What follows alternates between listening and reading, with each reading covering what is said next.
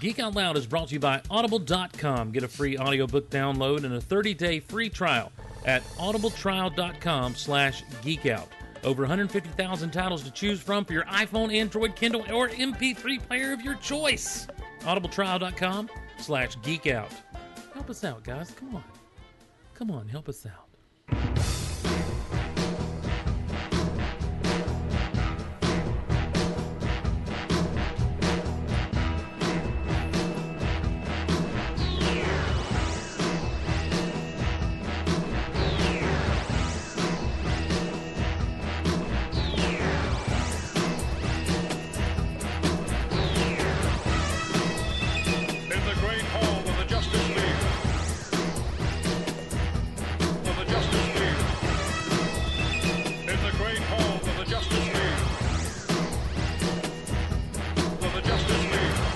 On this episode of Geek Out Loud, we're jumping into the book club. Executive decisions have been made, but I'm at the driver's wheel. We're going to see what happens on your safe place to geek out. This is the Geek Out Loud podcast.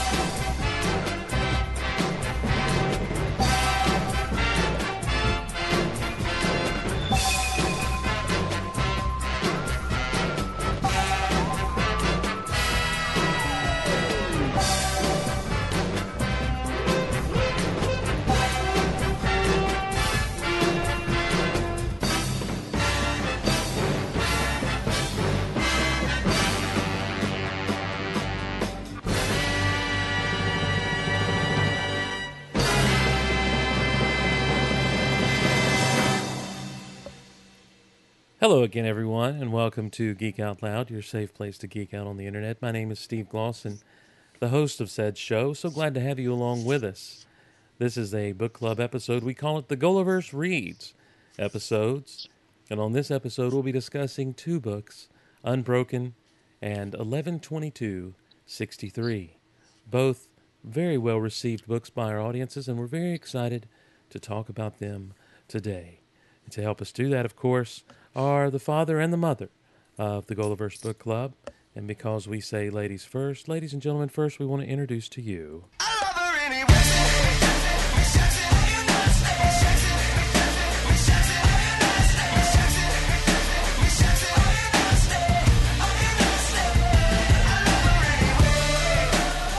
uh, Miss Jackson. What's going on, Nicole?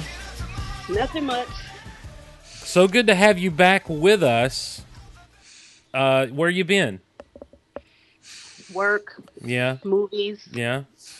stuff like that. Now, should we reveal? How did you get to go to that particular screening that you got to go to? Um, Can you not reveal that? I I can well I can well I can reveal that, but I can't reveal anything else until Friday. No, I don't want to talk about the movie itself. That's why I didn't even say the title.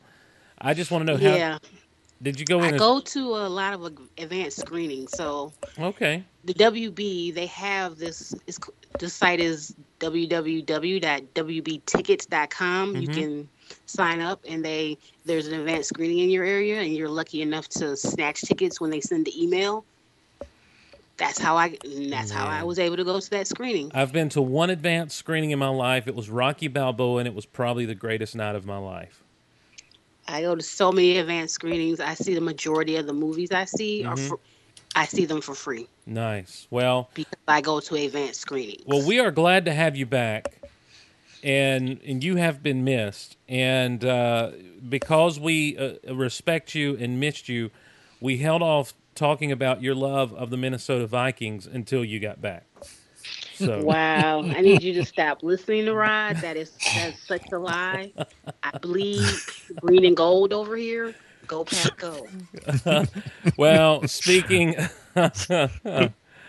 speaking of Rod, the father of the GOLiverse, ladies and gentlemen,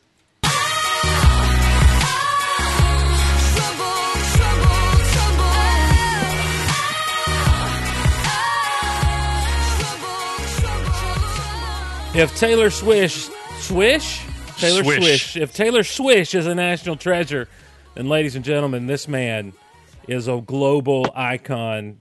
bald headed Rod. What's going on, my friend? Oh, not much. I think the head looks a little bit like a globe, but There you go. Well, there it is. It begins there. You should tattoo the world on your head. I, do you think just the continents? Because the countries are always changing. You know, then- I get worried that right, the right. tattoo would be out of date in a year or two. Right, so that it looks kind of like a globe, yeah. And just the continents, and we can start singing, He's got the whole world on his head. And that would be awesome. I think it would. Yeah. I'll, t- I'll talk to my wife and see how it goes over, but I don't. I don't see a problem there. Uh, I think well- I think she'll go for it. I think it's easier. Listen, I think it's easier to ask forgiveness and permission, Rod. I don't think they'll be easier this time. Oh, okay. well, here's what you do get you some Sharpies and just try it out. You know, do a trial run with Sharpies. And just maybe just like one continent. Yeah, no, no, do the whole thing. do the whole- go all out? Sharpie it up. They got colored Sharpies. You get some blue, you get some green, you do the world on your head, and and you find out that hey, this doesn't look too bad. Yeah, I can pull this off. Yeah, and then you can always, if you don't like it, just grow your hair out. Wait, Well, mm. I can grow a skullet, I guess. yeah. please, please hmm. do that for me. if you're not going to tattoo the globe on your head, grow a skullet. grow a skullet. Remember, skullets were a thing with puppetry for a while. You couldn't turn on a PBS puppet show without there being a skullet somewhere on one of those puppets. Well, it's just easier, you know. Than So, the hair always looked like a Donald Trump toupee when they tried to do it on a puppet. yeah, well, it depends on who it was. Depends on who it was. Listen, I've got good hair. I use all the big woods. I, I use the best words. I know a lot of them. I use them all. Use the best words. All right. Let's uh let's get into this thing. Rod, now you did not, as you normally do, forward me any emails. Um did did we did we receive any? We received one on Ender's game. Oh, well, we're Did you? I think past that, I, th- I did not forward that one because it looked like it went to you as well. Yeah, yeah. Well, we're past Oh. that. So Oh wait, we just one just came in at the wire. Oh wow, about what? Eleven twenty two sixty three. All right. Well, we'll hold off on that because I want to give you guys a chance to talk about the Unbreakable, a movie with Bruce Bruce Willis. Wow, why can I not talk tonight? Taylor Swish and Bruce Willis star in a very special episode of Blossom tonight on NBC. Um, Um, first of all, the book is Unbroken, not that's Unbreakable. I thank you. Totally, totally different. Right. So you're not talking about the Bruce Willis, Samuel L. Jackson, M Night Shyamalan movie. No, we are not. Okay. So Unbroken. Give me a synopsis of. I didn't get to read Unbroken. Give me a synopsis thereof. Which, first of all, I am shocked. Kevin Smith highly recommends this book. Steve, are you kidding me? Well, you know, Kevin. there was shark punching in this book. there was There what? was there was shark There was punching. shark punching in this book. Wow. Well, Kevin Smith. Sharks got punched. Kevin Smith recommends a lot of different, but a lot of different things that I don't. I'm not even. Look, I just didn't have the time to consume it. I apologize. You need to find a time, consume it. It's good. What is it about? It is the true story of a man that was an Olympic class runner, actually ran in the Olympics, got drafted, served. Already World don't War- like him. Because he was a runner. That's right. By a skin. Well, he didn't run for too long because So then he went this is this this is the villain of the story. I guess if you're kind of viewing Karate Kid as Cobra Dojo as the bad guy. Okay. So but uh, he gets captured. Uh, he shi uh, his airplane crashes. He's in a raft for 47 days with two other guys, and they two of them survive, wash up on shore, and become Japanese POWs for was it two years, Nicole? Yes. Two years. oh, wow. It's an amazing story. Really is. Man, sounds like it. What happened to the one guy that didn't survive? He didn't punch the shark hard enough. No, he did No. not. He And he slapped it. With, kinda- he slapped it with an oar. Yeah, he st- he had all the rations. Hmm. So is this told like historically accurately? Is it some historical fiction? You know, names change to protect the innocent, that sort of thing. Nope. Historically accurate. Okay. All right. It is written by the author of Seabiscuit. Oh, yeah. oh, Seabiscuit. Mm-hmm. Didn't see that one either. Tobey Maguire, right? Right. Okay. I did not as well. I did watch this movie, and I will say that the movie was not nearly as good as the book. There was a movie about this. Yeah, Angelina Yes. Jolie directed it.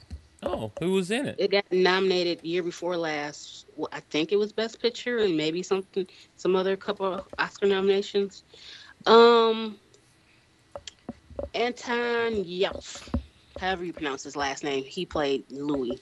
Okay, the guy from he played. uh Who did he play in Star Trek? He's in Star Trek. He's the young one. Right. The young one. Chekhov. There you go. Yeah.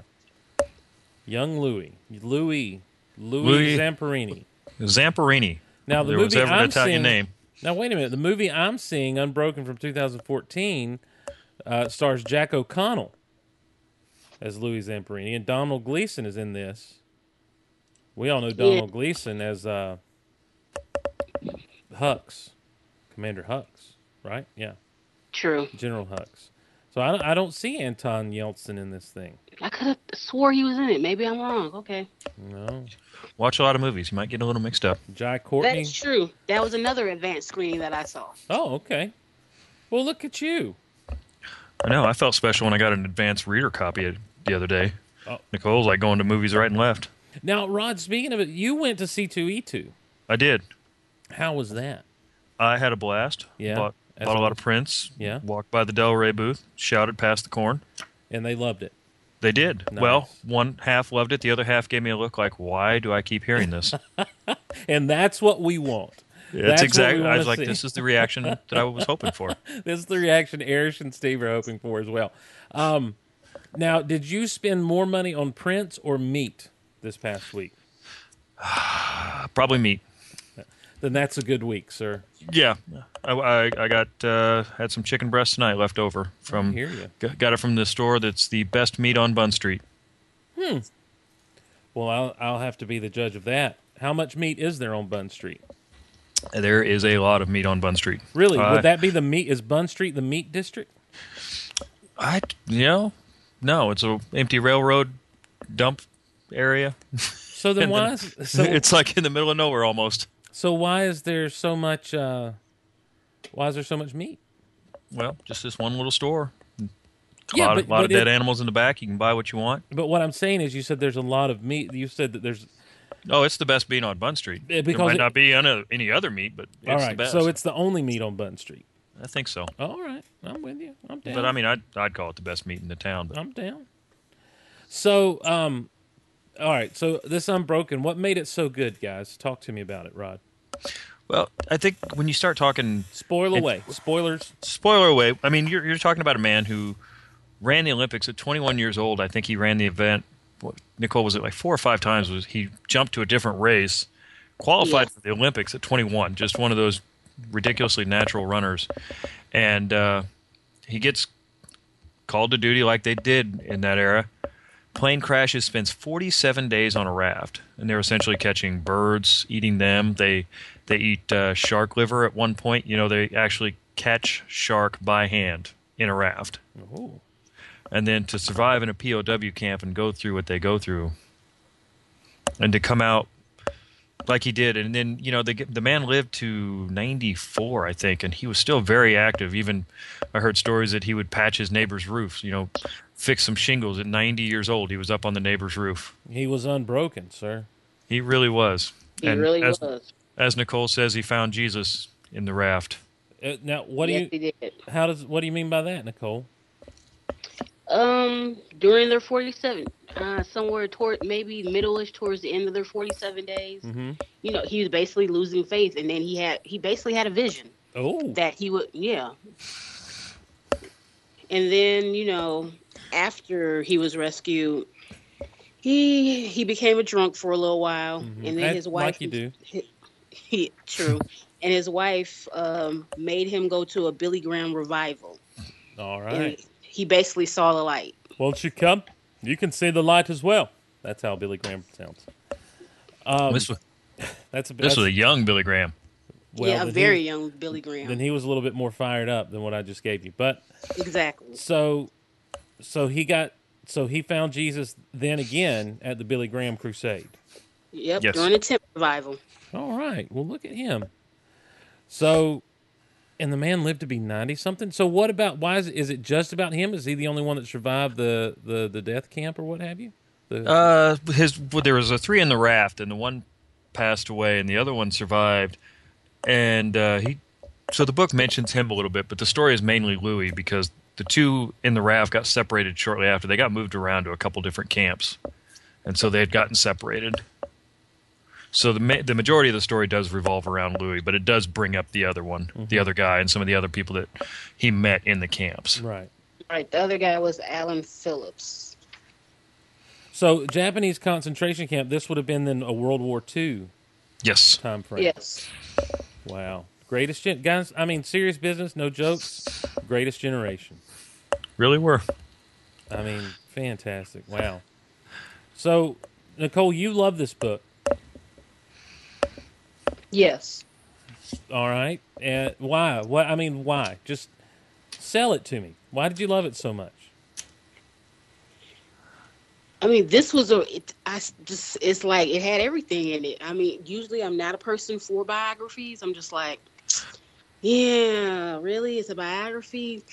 I'll put that on my list to read. but then, like I mentioned earlier, well, Kevin Smith, he wrote, he read this book years ago. He did the pot. Him and uh, Mosier, they did they did like two podcasts on this book, and they raved about this book. And when it and I was like, you know what? When it came nomination time and go, I was like, because somebody actually like December, I believe, they got somebody had given it to them for their birthday, and they already had a copy, and they were like, here you go, and I was like, thanks. Guess what? I'm nominating for GOLiverse Reads. We're gonna read this book, guys. Because And I mean, there's shark punching. Come on, Right. shark punching. right. And also, you were tired of science fiction. A little bit. Yeah. Did anyone second your nomination?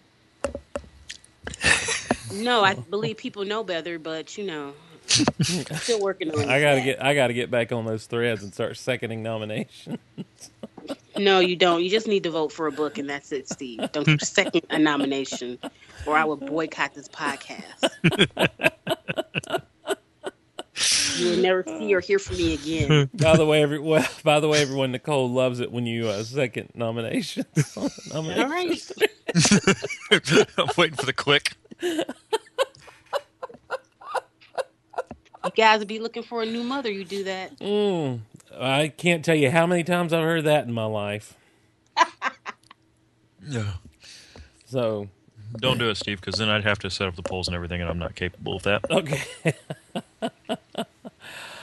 Doc keeps saying he's hearing plastic cups. That's probably Rod typing. Maybe. yeah, Rod. Rod will make a lot of noise when he's doing this thing. So, um, anyhow, how do I sound? Do I still sound stuffy, Wendy Cooper in the chat? That's a call back to Disney Vault Talk last night.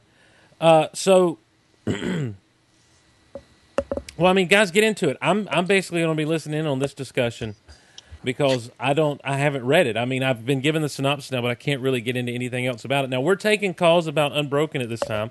You can call into the show by dialing 912 386 4294 912 386 4294 and uh, and if you've read the Unbroken, give us a call. Tell us about it. Tell us what you thought. Rod, you got some discussion questions for? Actually, Oh, Nicole. there are a whole bunch of discussion questions. Nicole this is took why care I'm of the- disappointed that there is there are no emails. All right. Well, After people ask, "Where we are we having a podcast? Are we having a podcast? Are we having a podcast on Unbroken?" well, we are right yes, now. Yes. Here are the questions. And here's- nobody's the email. And here's Wendy Cooper. Wendy, how's it going? It's going good. Great. How Great. how's the high desert? High desert is uh, nice. You guys starting to get hot out that way? Um, actually, it was cool today. It was a whole 68 degrees. So, Nice, nice. so Better than the 30s here. absolutely, I'll take it. I'll take the 30s. I'll take the 30s. We were in the 80s around here. Okay, 80s 80s was last week. Mm-hmm. Actually, 80s was like three days ago, and so I'll take 68 today. Yeah. So now, are, you read the Unbroken? I did. How was it? I liked it. I liked it. Um, I probably wouldn't have picked it normally just because it's a biography, and biographies are I don't know. They're hit or miss. That's right. They're hit or That's miss. That's right. But I was glad that I got a chance to read it because um, I'm kind of fascinated with World War II. Mhm. But I've I don't know why I've never really gotten into the Japanese side. I don't know why. Well, I've said that too. It seems like in school you always we, we learn a lot about the, the war as far as it pertains to the Nazis in Germany and Italy, and it it doesn't seem like the classes they do as much with the, the war in the Pacific. Right. And and it's really weird because well, my mother-in-law lived through that. I mean, she was sent to the country during uh, World War II during that time. So because she lived in Japan at the you know, she's Japanese, so you would think that I would be a little bit more interested.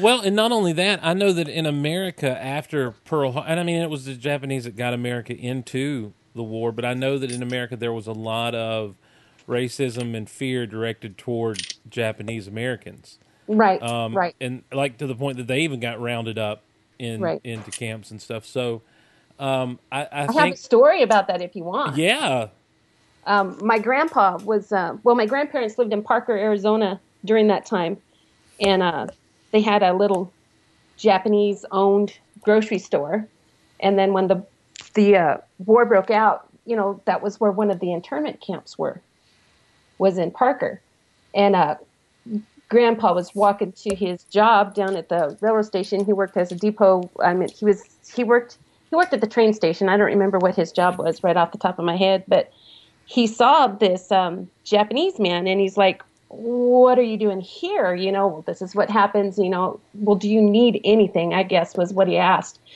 he says, Yeah. He says, You know, they don't treat us badly here, but my wife, you know, she's anemic and she's just not getting enough vitamins. So Grandpa says, um, Okay, meet me right here and I'll tomorrow and I'll I'll I'll bring you something. And he had a handful of vitamins that he brought and uh, dropped them in the little Japanese man's hands. And every once in a while, he'd be able to pass him some oranges or some fruit or whatever, you know, through the fences. And the the guards didn't really, they weren't too concerned, you know, so Right, they right. he never really got in trouble. yeah. And I just thought that was, I don't know, kind of cool. Um, that my grandpa would do that. Of course, the grandpa never told us that. I didn't find this out until his funeral.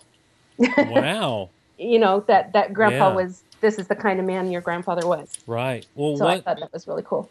what um what you what you like about this book so much, Wendy?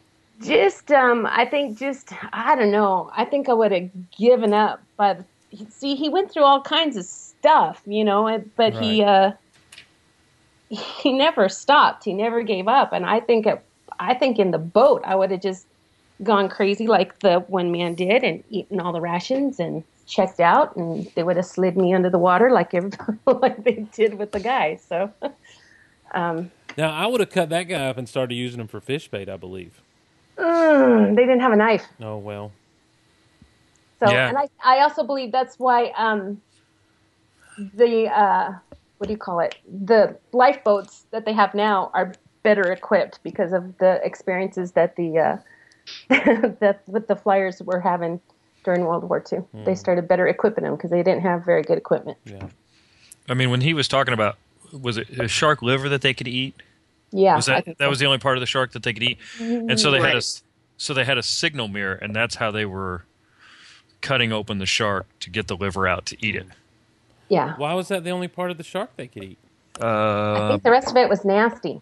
it was toxic. There was something toxic about it, and he had sat through some classes when he was in Hawaii before he actually flew out. He remembered that from the class that you could eat shark liver, but that was the only part that you could eat.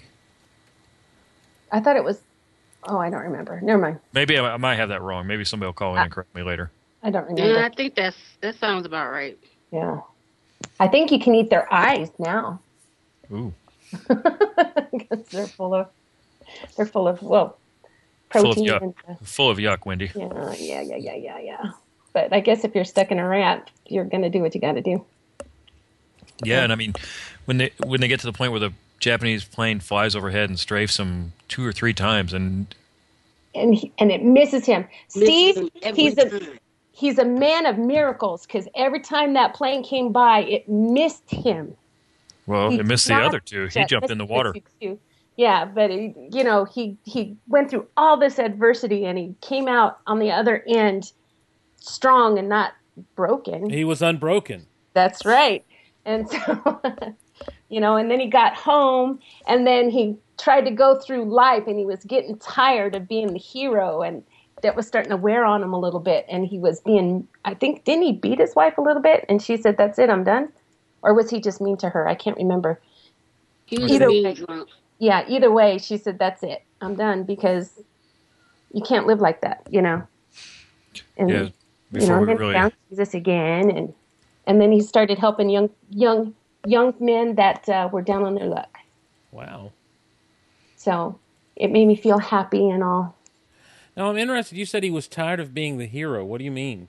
Well, because every t- every time he turned around, he had to relive that all the stuff that he'd go through. He had all these interviews with newspapers and television, and everybody wanted to talk to him and tell us about your story. And so he had to relive it over and over again. They kept, you know, what a wonderful man this is. He's, you know, he's a hero, and he's, and he just got tired of living through it all the time. And which, you know, so he would start drinking, so he wouldn't have to live through it anymore Right. you know every time he'd lived through it you know and he couldn't and he couldn't run anymore and that was dragging him down because he well because he was he his body was broken Right. he, his spirit was unbroken but his body was a little broken so that wore him down is that he couldn't he couldn't he couldn't run in, as like he used to you mm-hmm. know and his dreams were changed and I don't know. He just got tired of, of, you know, holding up the standard. He didn't want to talk about it anymore. He wanted to go on with life, but he kept being reminded of, you know, what he was supposed to be and, Right. Right. and stuff. So, See, that's an intriguing part of this whole thing to me is is that you know we don't think about this when with anybody whether they've gone through a tragedy or whether they're some kind of celebrity or whatever they are. You know, we want to sit around and talk to them and get them to relive stuff over and over and over again. And all they want to do is just move on, just like any of us. You know, right. Well, and, and they wouldn't let him, nobody would let him move on. Right. You so they kept, you know, he was still in that prison camp for however long they kept him there. Yeah. almost two years. Yeah. So Well, I mean, was- he was a prisoner in the prison camp in his mind, in his heart. Rod, I'm going deep here. you're going deep. All right. Well, I'm sorry. I wasn't. I wasn't deep. All right. All right. It's all right. Um, it. I think it was a, a PTSD before they really had that diagnosis for it. Yeah. Yeah. So he didn't have the therapy and the tools that some of the soldiers that come back now have. Right. But it's also one of those when they start throwing out the numbers and, and the races that he was racing and the times he was putting up, it's what would he have done if he had stayed healthy? Yeah. But woulda, coulda, shoulda, you know, we can't live like that either. But it still grates on you, I would imagine. Yes, I mean, even after it, when he came back, he couldn't go back to the thing that he loved to do the most and the thing that he was the best at. He'd suffered an ankle injury and a knee injury, Steve, and so he wasn't able to to run mm-hmm. Competitively. in the uh, Right. in the Olympics anymore. But he did do the he ran a torch a couple times, I believe. Afterwards, Yes. Yes. He He got to run the torch at at the end. Right. Right. At the end, he's looking down at the camp that he was rescued from. And he was carrying the torch. hmm And that was, that choked me up. Yeah, what year was that when the Olympics were in uh, Japan? A while ago. Good call. Uh, 2020. No, that was China. 2020. Yeah. Um, no, Steve. Uh, well, that's. I'm just telling you what I found with Google. 2020 hasn't happened yet. Uh, Japan first participated in the Olympic Games in 1912. No, it wasn't that. I my husband's uh, cousin went to those Japan ga- games, and I can't. I just can't remember how when it was. It was 19 something. 1964 Summer Olympics, Tokyo. Maybe that's it. 1970. No, it couldn't have been that Why not? because Patty's not that old. Uh, 1972 Winter Olympics, that's the one. 1998 Winter Olympics, and the 2020 Summer Olympics were hosted in Tokyo. I think it was 98. Yeah, Okay.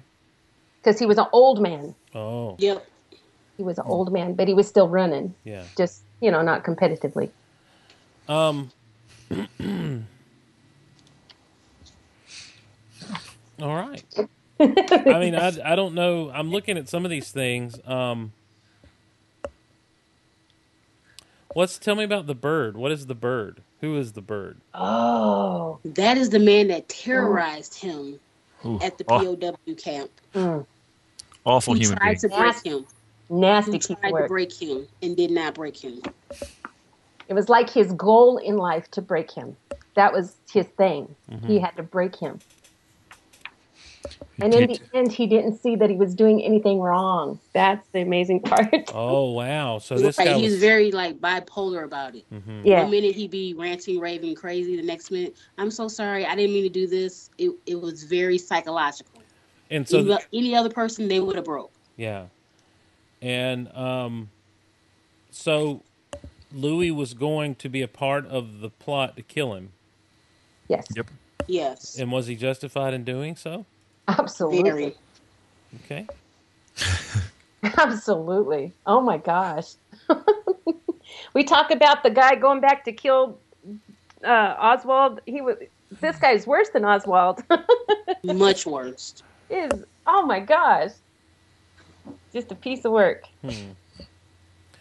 Um, so I guess this got into the whole idea of what his life was like as a POW beyond just the bird giving him a hard time, as far as like smuggling stuff and trying to hold on to little items here and there.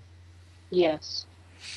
Yeah, they actually. It was funny. They had one guy that had the eidetic memory, and so they would smuggle him maps, and he would draw them real quick, and then he would copy the maps, and they would put them back. You know, like here's a map, so it'd show the status of the war at that point. You know, Yeah. they- Okay. w- where the Allied forces had advanced to. You know, they'd pull it from the office, show it to him real quick, and then put it back before anybody'd see it. And he'd draw the map, and so that's how they were able to follow the advance of the Allied troops. So help me on my help me on my history here. By the time that the atomic bombs were dropped there in Japan, Germany was done with. Done. Yes. Done. And, yes. and so it was so so the last thing that America had to do and I guess the allies had to do was clean up still there in the Pacific region. It was Yeah. still hard in the Pacific region, though, mm-hmm. because the Japanese would not give up. They would not let in. They just wouldn't stop because to be, def- they needed to be defeated. Because to give up was un, un, uh, Was dishonorable, right. which is why a lot of these guys got treated so badly. Oh, you're a loser. Not only are you a loser, but you gave up. You don't even deserve to be killed. You know, you don't. You deserve to be treated like a dog, and and that's kind of their mindset. So they literally, I mean, America pounded them with bombs, with artillery, with everything. In the end, they were getting pounded, and they still wouldn't stop. So that's I mean, they when were ready they said, to kill them. They're ready to kill everybody, POWs themselves included, just in in order not to surrender. They weren't going to surrender. They were like, kill everybody. They had orders. They had orders to kill the troops. Mm-hmm.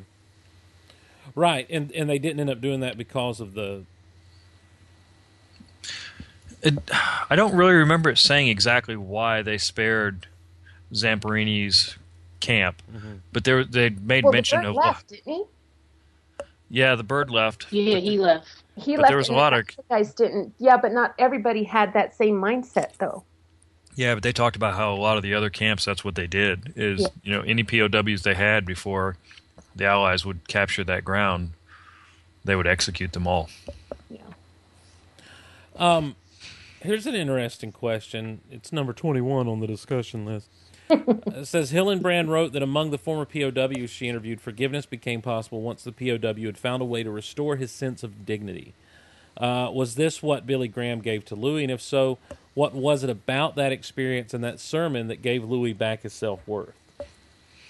Is is that the moment? I don't remember that. This was too long ago. I don't remember. I didn't really put it as like an exact moment. You know, I think he when he went to the fir- I think the first time he even tried to leave Yeah. and he, He went did, back yeah. and he went back and then it was over time that he gradually be, forged this friendship with Billy Graham and and uh Also, he, became- he actually talked. He actually was a friend with with Graham. yes yes Wow. and so I think I think it you know, it was over time that he gradually was able to forgive himself and mm-hmm. you know even at the end he kind of forgave the bird for all the awful stuff that he had done. And you know he was willing to just put everything behind him and move forward with his life. Yes, not not allowing the bird to affect him because the bird was still affecting him even though he was nowhere in sight. yeah he would have nightmares about him. And and so once he gave that up, gave it to God, mm-hmm. whatever, he quit. Right. You know, gave him the you know, forgave him and then from that moment on the bird had no more power over him and that's when he really started to transform. He could go forward and he was able to be a, a positive influence in his community and you know but that going forward was was the problem he couldn't get over that Sure. And you that- ch- and and I guess you and we chalk that up to a spiritual change in his life. Yes Yeah. Right. You know, oh, I'm on like 347, page 347 in the book, and this is when she took him back to Billy Graham, and this is when um, Billy Graham was preaching about how God works miracles one after another, and which I totally forgot about this part in the book when they first, when the plane first uh, sunk, and uh, Louis was trapped in some wires or something, and then he fainted, and then he woke up and he was on the raft. Nobody don't he doesn't know how he got escaped that and all that, and he uh, he remembered that. He remembered how the bullets how the bullets missed him, and that that's when he started. That's the, that's when it changed. That's when his mindset started to change. When he started thinking about all the miracles that, because basically they were that happened to him through his experience with the plane crashing on the raft and all that. Yeah. All the stuff that got him to that point. Right. Steve, at one point, he when the raft. when I, I mentioned earlier when he's strafed by the Japanese, he actually jumps out of the raft, and there are sharks in the water. So he is fighting sharks underwater, while the plane is strafing the raft with the other two guys still on it. The third guy was still alive at this point, and jumping back in. And I think it was two or three times that the plane came back. None of the three men were hit with a bullet, including bullets that went between their two bodies on the raft and he never did get bitten by a shark. You know, kicking him and punching him underwater. Were So these, I mean, it was, it's a miracle the man lived so many different times. Can I mean, we- there's okay, can we talk about sharks for a second? punching sharks Yes. Let's talk about the sharks. I mean, like Rod, you said there were sharks, and like this was like the, literally the description of shark infested waters. Did they just decide to start following this raft around, thinking we're going Yes. to eat? yes Pretty much. I mean, yeah. And when uh, the when it had gotten hit with the bullets, the raft after that plane had strafed it a couple of times, then they had quite the time where they would have to. They were trying to patch it, Mm-hmm. and since it had deflated enough, these sharks were able to kind of try and leap onto the raft a little bit Oh and try my and drag gosh, them. no! Uh-uh. Yeah. Yeah. Like And then Jaws it got to the point later on when the raft started deflating. The sharks got smart enough. They were like, you know what? Let's swim under the raft and try to bump them out that way. And they started riling up the raft, trying to bump them out from underneath. Who are these sharks? they were totally jaws revenge i mean they were they were totally oh right there my gosh!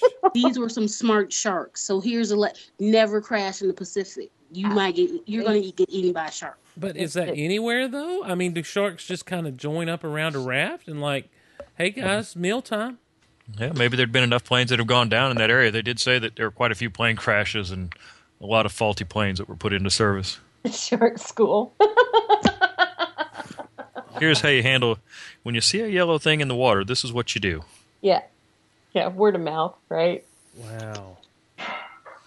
So they just kind of learned that this was a feeding ground, this this general area where like different ships would go down and planes would go down and that sort of thing. sure Okay. Man, that's wild. Like, because I mean, just the fact that he's in the water, I man, I gotta audible. You gotta read this book. yeah, audibletrial.com. absolutely you need to i think you will be inspired steve audibletrial.com slash geek out. I need to set up a new email address so I can get another free. I think Oh, I. I must have ticked off a lot of people because I couldn't get it listened to fast enough, Yeah. and so I kept re-upping my um, my checkout. I think I checked that thing out six times because I couldn't get it done, and uh, I'm sure I ticked some people off. How's the now? How's the narration on it? It was good. It's good. I, I, I listened to it, and I, I didn't have a problem with the narration at all. Okay, yeah, Unbroken. it's professional. Now- I don't know what you mean. Is this well? You know, because sometimes I've I've read I've had some books that I've listened to that the that the the narration hasn't been that great. no, it's the been- narration is fine. I agree with a little- Left a little bit to be desired. Now, this is by Laura Hillenbrand. Yes. Yes. And she just decided I want to write a story about this guy, or is she related to him in any way? I, no, I think she just I don't remember. wanted. No, I think she just wanted to write the story. All right, now, okay, so I've got to get the grown up one, not the young adult adaptation. Oh, well, well- and just so you know that it's not it's not work friendly. I mean, look, I don't work in a place where I'm able to listen to stuff, so we're good. to Okay, all right, good. I just wanted to, you know. Yeah. I don't work in an office, Wendy. I've got to have my ears open at all times to be able to hear people shout at me. We need a green tomato,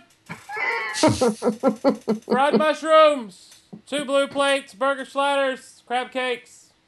Well, I'm just saying you don't want to have your little your little nieces or nephews are in the car whenever you.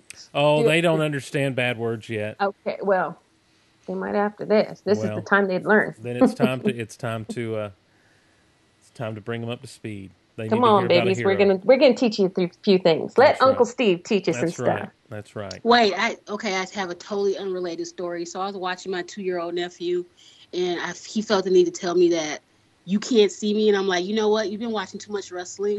Let me show you a thing or two. Let me show you a thing or two about wrestling, son. did you did you lay the smackdown on his Rudy Poo candy butt? That's right. He got the people's elbow. That's what.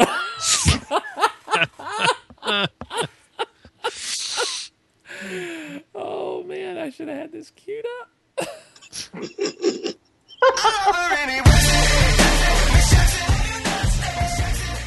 All right. Well, Wendy, thanks for thanks for jumping in and, and Okay. calling in and talking some unbroken with us. Should I call back later for the other one? Yeah, if you want to. Okay. Sure, why not? Yeah. I don't want I don't want to wear out my welcome, but Yeah. you know I got You a couple never do things to say about that. All you right. never do that. You're my favorite child. You would never. Woohoo! I'm the favorite. I'm the favorite. Okay. All right. Well, Nicole, thanks for ruining the rest of the call-ins. Later. Hey, all right. She's the See you, only one Wendy. I go to visit. So what do you That's expect? right. So there, you go. All right. Well, all right. Can't Right. argue with that. Right. All right. Too many women on the show. Let's. Rod knows what I'm talking about. Yeah, I do. Uh, It's time to get back to where we outnumber. Um, so we'll take a couple more calls if you want to call in, guys, about this 912 386 4294. 912 386 4294 is the number. And if you want to, if you want to talk a little bit about it, uh, we'll be here to talk about the Unbroken. Um, now, still scrolling through this thing, um, just looking. Mac is the one that went crazy.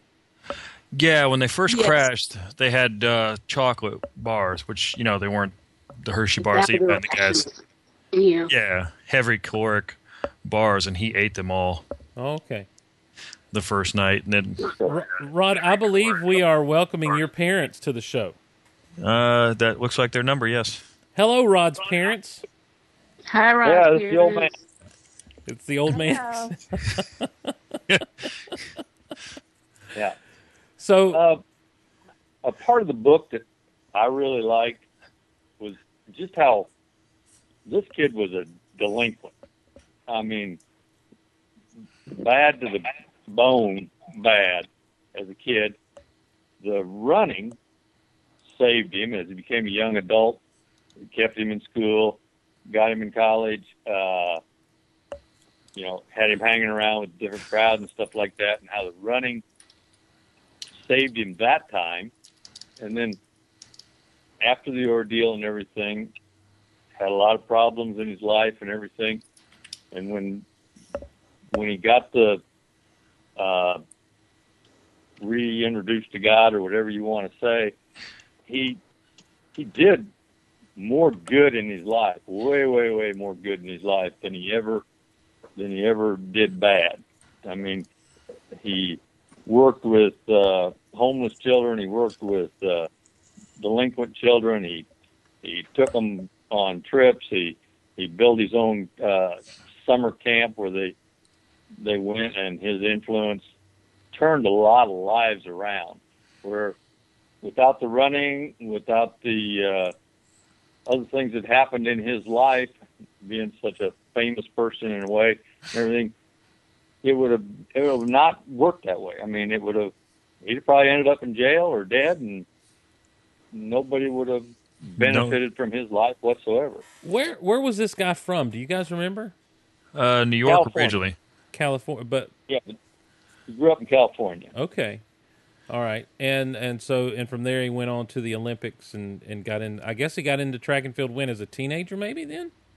yeah, high school, he was a state champ and, and everything. And at the time, uh, you know, you're talking 30s and stuff, track would have been the sport. You know, boxing and track and field would have been more the glamour sports. I mean, Sure. you win the state title in, Il- in Illinois or California or whatever, you'd be pretty well known, but you'd be a heck of a lot more known if you were Mr. Basketball of California or uh, recruited by USC to be the running back or something like that would be a lot, lot more fame, a lot more glory involved in that. But at the time, some of the other sports weren't as big as they are now. Mm-hmm. You know, baseball star would have been a bigger deal.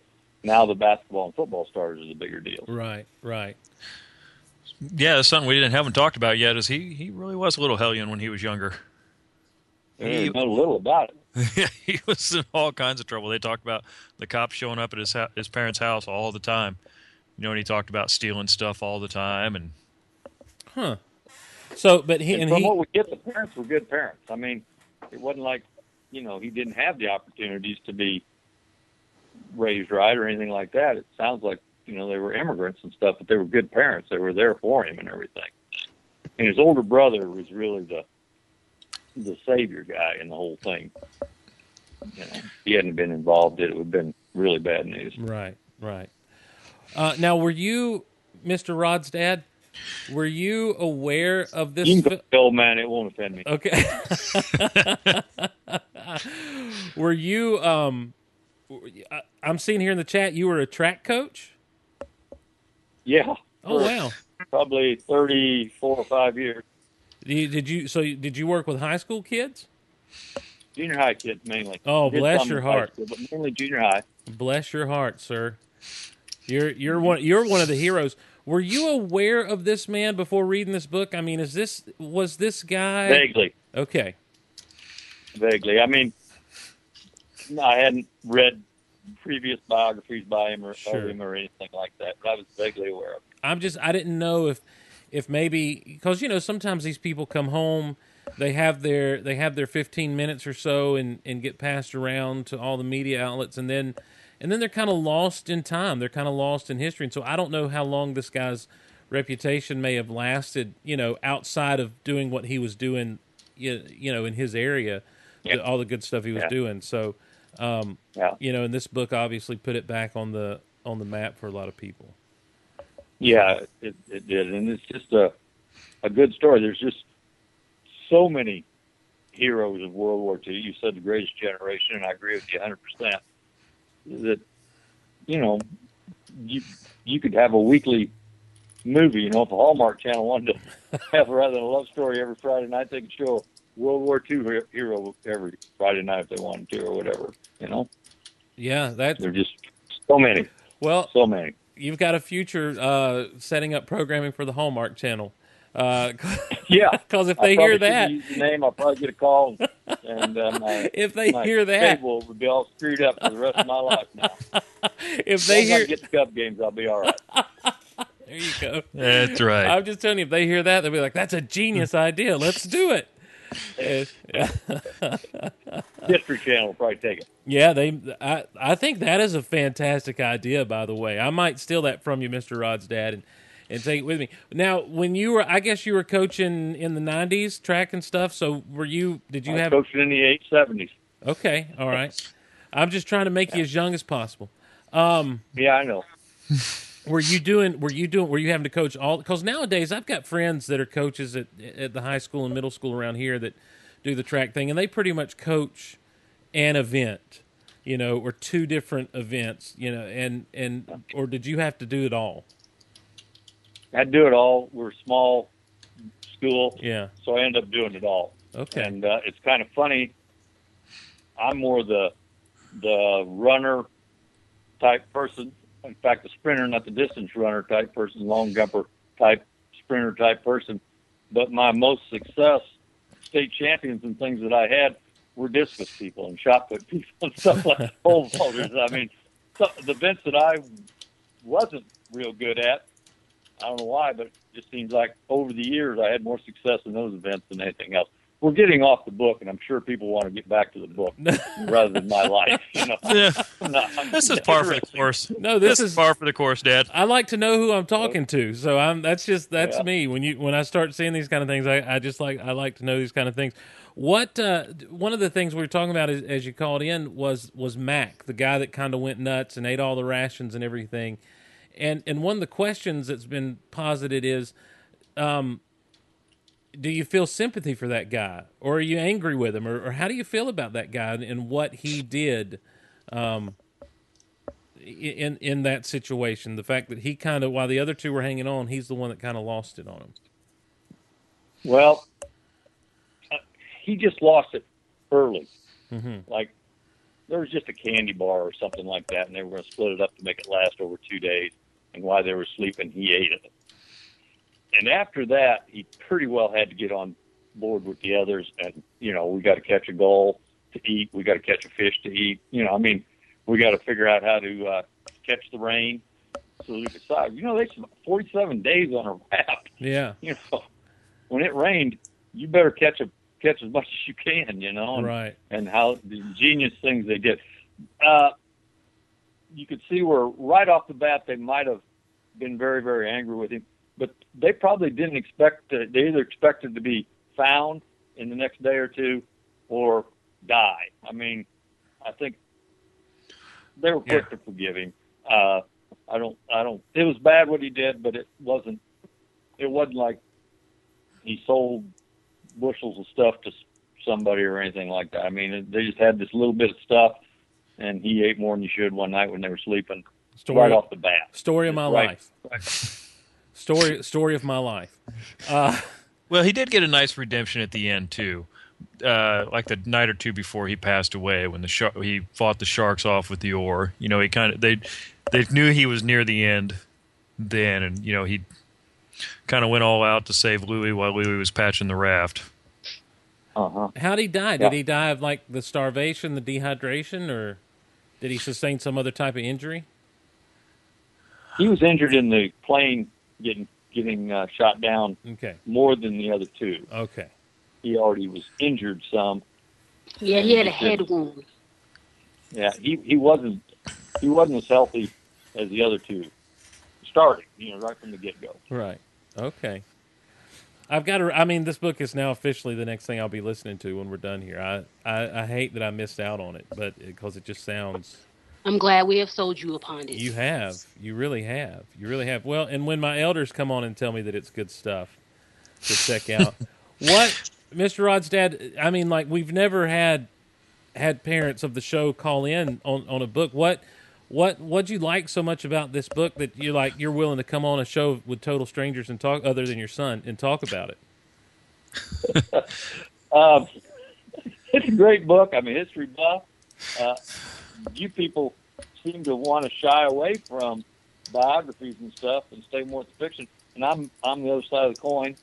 I I love the biography. Yeah. I love the true stories. Right. The uh, I, I like the book. Rod let us know that uh, there was going to be a podcast on it, and so we got on. There you. Go. That's where we're at. I mean, It's, there, there was no big motivation like I was chomping at the bit all day at work today or anything like that. no. He's like, I've, already, I've talked to this guy recently already. what chomping at the bit? Listen, no one is, sir. No one's chomping at the bit to get on this thing. So- no, that's interesting. I'm, you know, I'm, I'm enjoying it. I'm just, uh, I I know I'm not giving some of what you need to hear. No, no, think- no, no, I it's- think people are probably getting pretty tired of hearing me. You know, I think No, no. need something new. I no, I listen. I enjoy. I anytime we get someone new calling in, I'm like, let me find out all about you, and and we'll go from there. You said you're a history Yep. buff. Is do you have like a favorite period of history? Like, is it is it the World War II or is it a different period of history? I like the World War II. You, yeah. Yeah. Well, you know, uh, my wife and I, our dads fought in World War II. My dad was in the Pacific. Her, her dad was uh, in in Europe, Wow. and uh, you know, another thing gets off of this book, but but it is really tied into the book. The, the bomb. hmm If you talk to anybody that served in the Pacific over years and years and years, if I've talked to these veterans, anybody that was in the Pacific, nobody disagrees with that decision. Hmm. That they said it would have been worse than D-Day. Nicole was talking about how the Japanese would not give up and would not give up, and we knew they weren't going to give up. It would have been worse than D-Day to land on Japan. Wow. And these guys said, "Hey, they some of them already said, if the, the hadn't dropped the bomb, I wouldn't be around today to tell you about it. You know, I mm. wouldn't be around to voice my opinion on it. So we still debate whether that was the right thing or the wrong thing. But you talk to the guys that were there, and they say it's the right thing. Yeah. Wow. It's and it, it couldn't have been an easy decision though, even at the time. Yeah. Yeah. No, so- Truman had it was tough. yeah. Know, a lot of a lot of negatives said about Truman, but uh, well, my dad was a history teacher, and he was a big big Truman fan. Okay. he, he, he always spoke very highly of Truman. hmm Well, you talk about the uh, the Japanese didn't want to give up. There was, you know, they had all those islands, and I think it was in the '70s where they found a Japanese soldier that had been living on that island. I think it was the early '70s, and they had to get they had to find his old general to convince him that the war was over and that he could come home because he didn't want to quit. And you know, they celebrated him as a hero for serving on that island for 30 years almost. Mm-hmm. But that was just the mentality. Is Yeah. it's crazy. Is Yeah. that now? Is that a true story or? Yeah. Okay, I I knew. I mean, I've heard that story. I thought it was just kind of apocryphal. I didn't realize it was a true story. No, pretty sure. I'm Yeah. gonna. I'm Well, good. look it I know, up I've while you- googled it right you- now. You're So- googling it already. Yeah, I found it here. I found the article. And if it is not a true story, I'm gonna I'm gonna feel dumb. you No, know? it's true. Hiroo Onoda. yes. He was a Japanese ci- citizen that originally worked at a Chinese trading company. He was called to join the Japanese army when he was 20. He was on Lubang Island, the Philippines, and his orders were you are absolutely forbidden to die by your own hand. It may take three years, it may take five, but whatever happens, we'll come back for you. Until then, so long as you have one soldier, you are to continue to lead him. You may live on coconuts. If that's the case, live on coconuts. Under no circumstances are you to give up your life voluntarily. Voluntarily, and so he was there, and I guess he was the last survivor. And um, man, yeah. that's crazy. So yeah, that's dedication to your cause. Yeah. I mean, so mm, you you talked about it, Dad. I know you've told me that before too. The people that served over there, they absolutely feel that it was the right decision. Yep. They they they just say, well, there's one guy who passed away now, but I used to work for him uh, in the summer some, and he said he was training to do the. He was on part of the landing crew that was going to be some of the first ones in, uh, and he says I wouldn't be here right now. He says there's no way I would have lived through that first landing. You know? Well, now as as as a history buff, as someone who's into World War II and you know particularly interested in that, are there any other biographies or uh, anything that you would suggest? Hey, watch this, read this to to really get a feel for something else from this time period. Um, I thought when they talked about the uh, the code, uh, the Indian code people, Mm-hmm. um, I can't think of the name of The wind. The Navajo. now. Uh, The Navajo. yeah, Navajos, but they came out of the book and then they came out of the movie about it. The wind talkers. Yeah, Windtalkers. I don't think the movie did a good good deal with that. Right. I think they could have explained that to people better and just how valuable the Navajo were to uh, our success in the war. So that's a that's a book. Where, that code was. The one thing they did make a point that I don't know if many people caught it and stuff.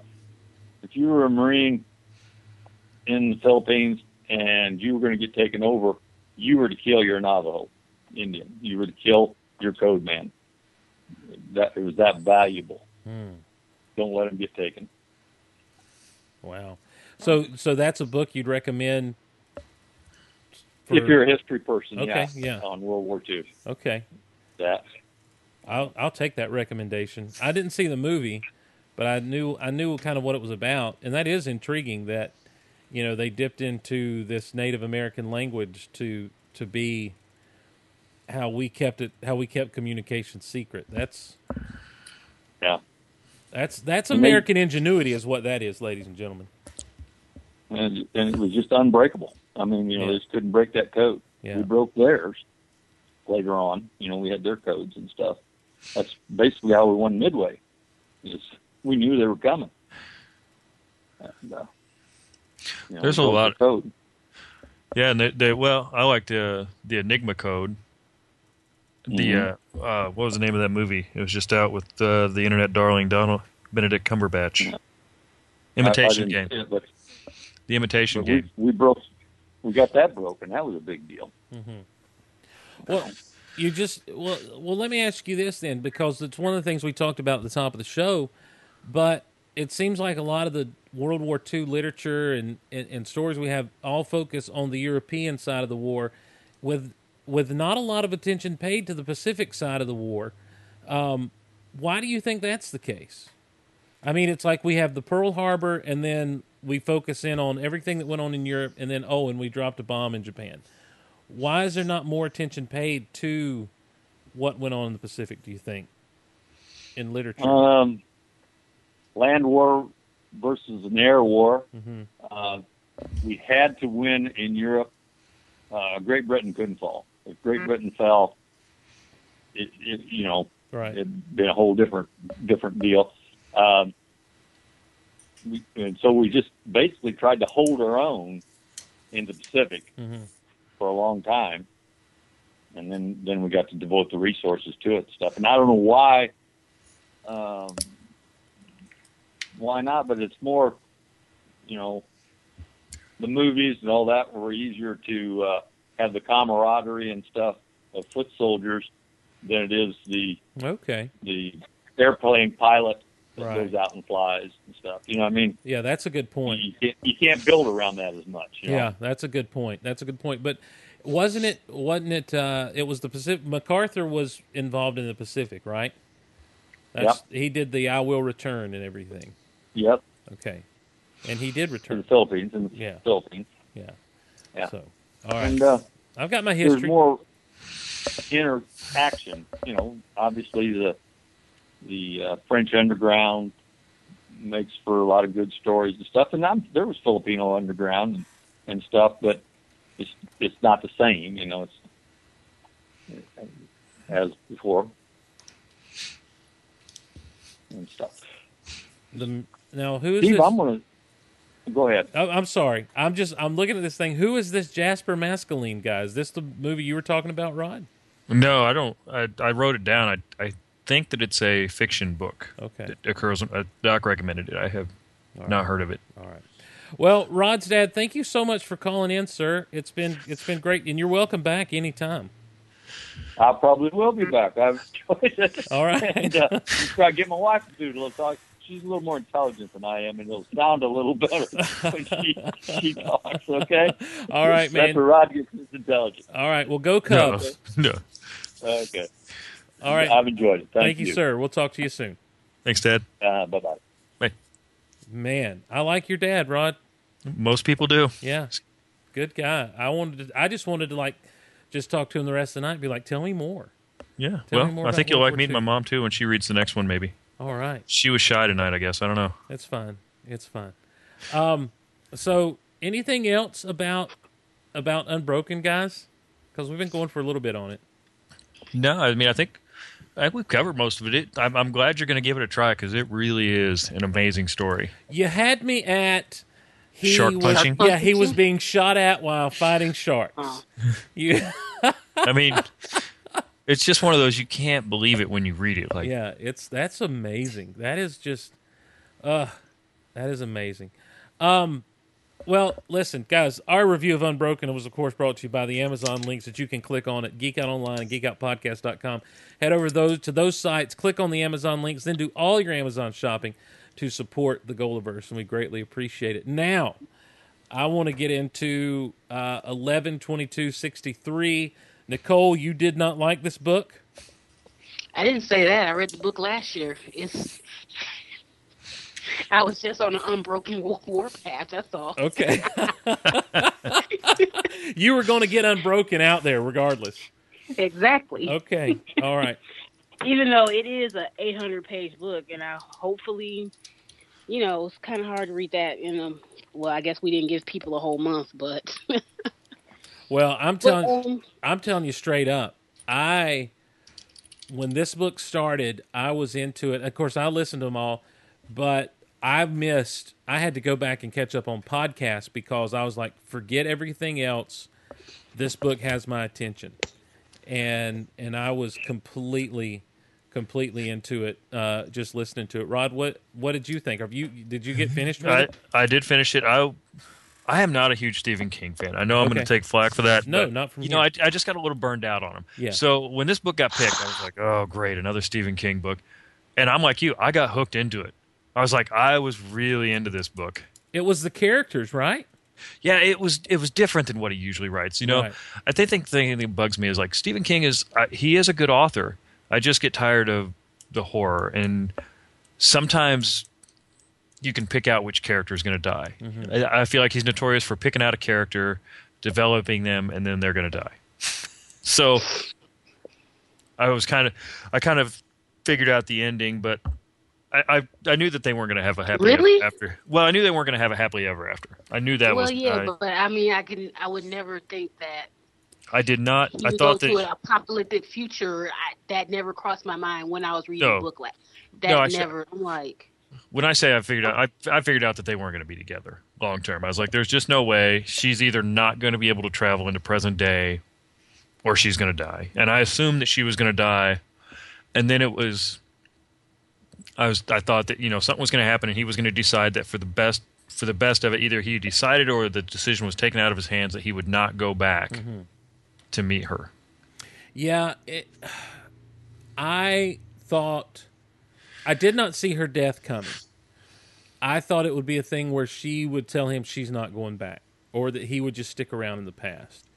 But you know, getting to that point, I was like, but then I'll be disappointed because I won't see how it actually changes things, or maybe there'll be some kind of epilogue or, or what or what have you that tells you. What I did not foresee was how bad things went. Um, right. you Oh, know, man. I did not see that coming.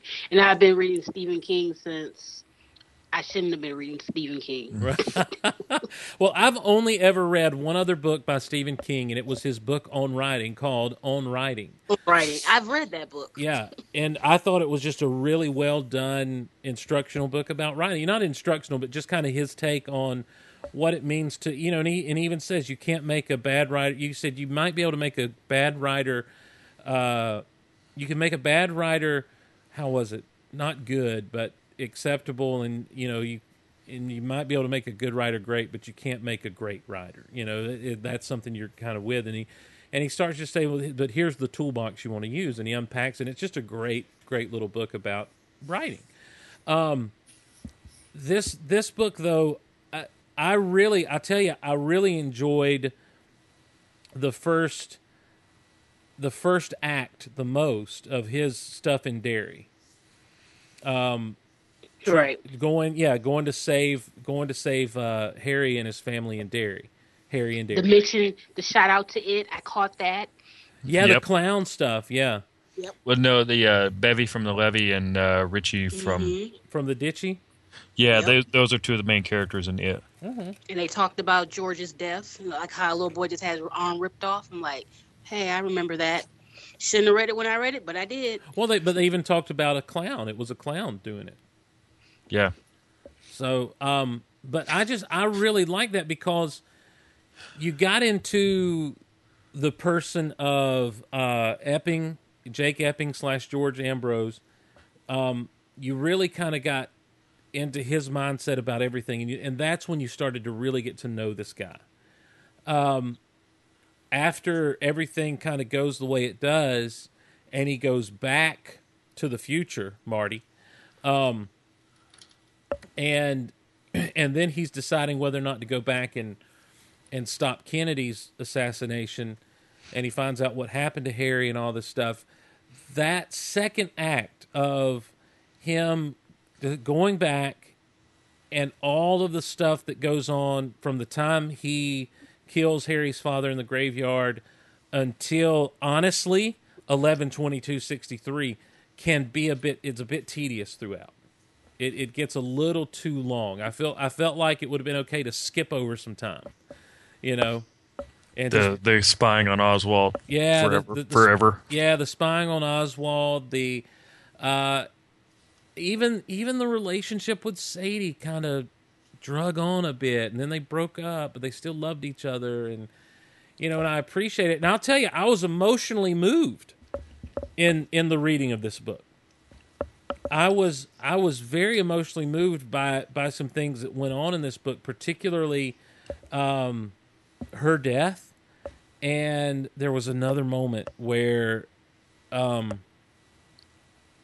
maybe it was even when they broke up or like when they were getting ready to break up something. But there was there were moments where I was like, generally, and and in the end, I was really choked up at like it it was it was really, really good. The theater bit. What was the theater bit? That might be the part that she's talking about.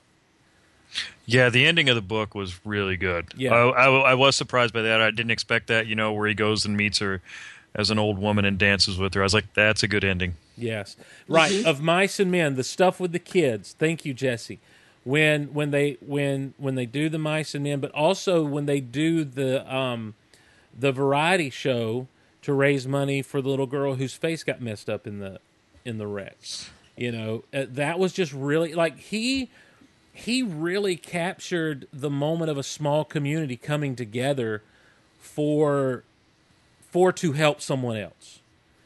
And and it was really to me um moving. I really appreciated those beats and those moments but there was some other stuff that was just like a, a good edit here or there a good stroke of the edit pen could have really worked out i think a little bit better for the situation. So now here's my question. As a time travel piece what'd you guys think of the rules of the time travel that was set up here? Very different. mm-hmm. I agree. Going back, you know, just going back to the same date and time every time, and then if you, like, how if you did do something you, to change the present, that if you went back again, that reset everything that you did. So it's very different. And how that if if you're trying to p- change a past event that if it really doesn't if history if it does not need want to be there were obstacles thrown mm-hmm like this is not supposed to be changed. You need to stop. But Jake slash George, he was on a mission. He did not care. Yeah.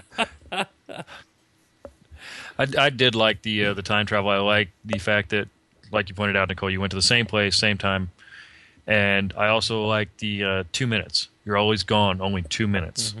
Oh And yeah, I I thought forgot. that was that was a neat concept. You know that no matter how it's always a set. You know it's not like one of those. A lot of shows kind of do a. Oh, I was back there for five years. Oh, it was three weeks, and then the next time, oh, I was back there for a year, and oh, you're only gone for three days. You know, it was it was an actual set. This is the only amount of time that that uh, t- transpires in present day. You know, it's not a random time thing like Narnia. Somebody just pointed out. Right, right. It to me, uh, on one hand, I, I thought, well, five years coming out five years before you do this is lame because now we've got to spend five years, and you're going to age five years. I mean, we saw it happen with Al at the beginning. You know, he's gone for two minutes, and the next day he's dying. You know, he's in the final stages of dying with cancer. Um, but in, but, but had it been much less than five years, the idea of if he had failed and made it back, you know, it really does beg the question: Am I going to try to go back and do this again? Yeah, I think it makes the stakes much higher. Yeah, agreed. Completely agreed.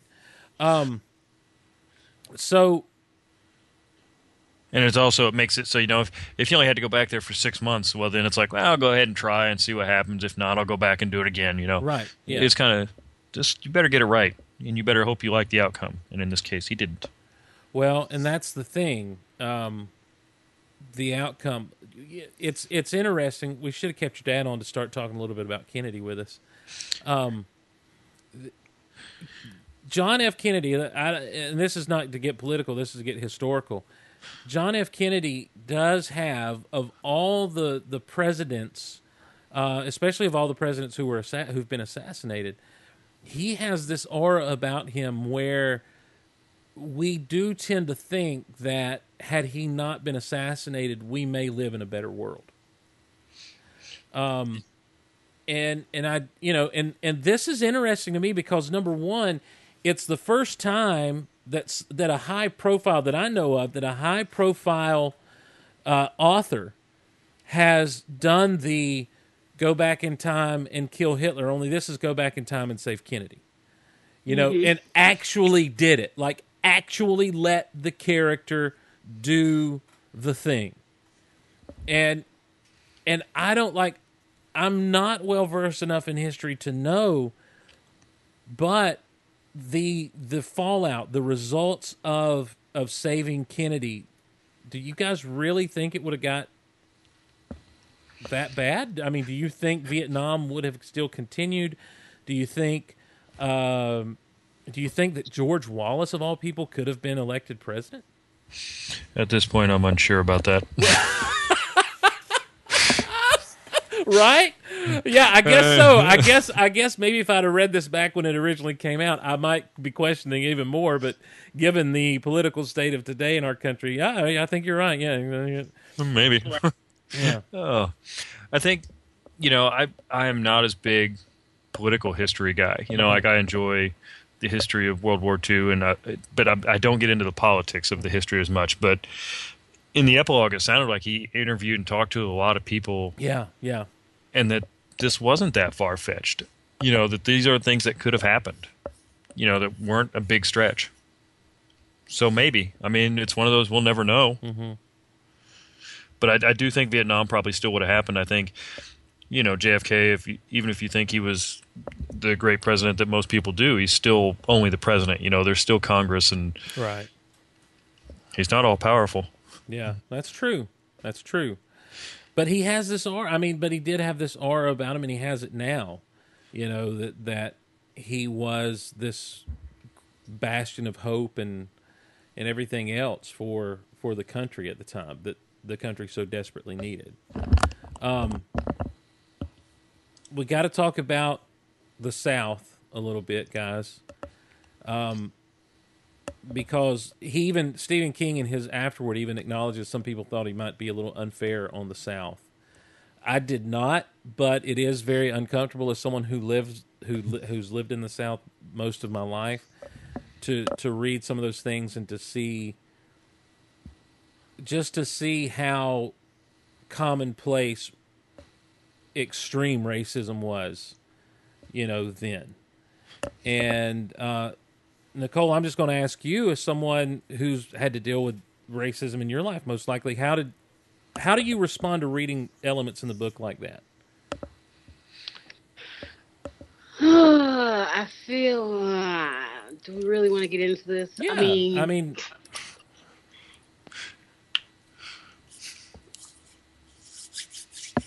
uh, it's- to me, yeah, it probably was that bad Mhm. because oh no, I mean, I, I don't I don't think he was unfair at all.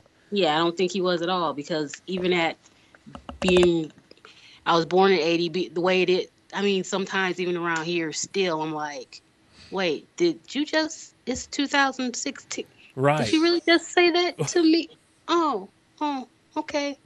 We're not past this, people. We're really not. Because I've just, even as an adult, I've had some incidents, and I'm like, yeah, it's 2016, and this is still going on. People just don't, you know, um, people want to say it's not, but it is. Mhm. It is. Right. But so So, uh, yeah, so- I, he was. I don't think he was unfair at all. Right. But now, what is your but what is your personal reaction when reading those things? I mean, did your does your blood boil? Do you just say, "Well, it is what it was," or Uh, it is what it was. Yeah. Uh, like it is what it was. Mhm. yeah, it Well, it it what I mean, like because it it really is the situation where, as he's traveling down and he's headed south, you know, it's like, oh, this is a nice little drive. He's really enjoying himself, and then he hits that place in North Carolina, and it's just like, oh yeah, it's Right. that it's that time, you know. And so I'm gonna go hide in my white shame for a little while while I read the Stephen King book um, you know, and uh, and and then when he gets out to Dallas, you know, uh, apparently Dallas was just a crap hole in in the '60s, Pretty much. which is something I didn't realize. Because if you talk to, listen, guys, don't mess with Texas, and so I want all the Texans to get off my back right now, but um. But you know, you you talk to Texans and you can't say anything bad about anywhere in their state. So careful. yeah, yeah, She's be- gonna, she's going to hear and call in. That's right. That's right. So it's just it's it's an interesting take on the time and and a look at that time period to me because I don't feel like he I I don't feel like he swung unfairly, but I also feel like he maybe pulled a few punches, you know, to not kind of stop and have that discussion a little bit more, which, you know, for the purpose of the story, I guess that wasn't the whole thing. But um but it, it is i mean there were moments that made me pure uncomfortable as someone who's grown up in the south. And i'm like guys this isn't how i feel. This isn't me. This is, you know? Yeah. so um let's talk about kennedy's assassination guys real quick because i want to i want to pick your brains king goes with it's the lone gunman it's lee harvey oswald was it a lone gunman rod I believe so. I think uh, what is it? Occam's razor, simplest solution. I just don't feel like you know when you start looking into it and what it would have taken to have had two gunmen and just doesn't seem feasible to me. yeah I don't think that's something that you can cover up even after this many years. nicole what do you think I agree. Hmm. It had to be. It is one. It couldn't have been. It couldn't have been two. I just feel it. That's always okay. Secret. I, I'm kind of a conspiracy theorist, but Right. you know. Anyways, it is.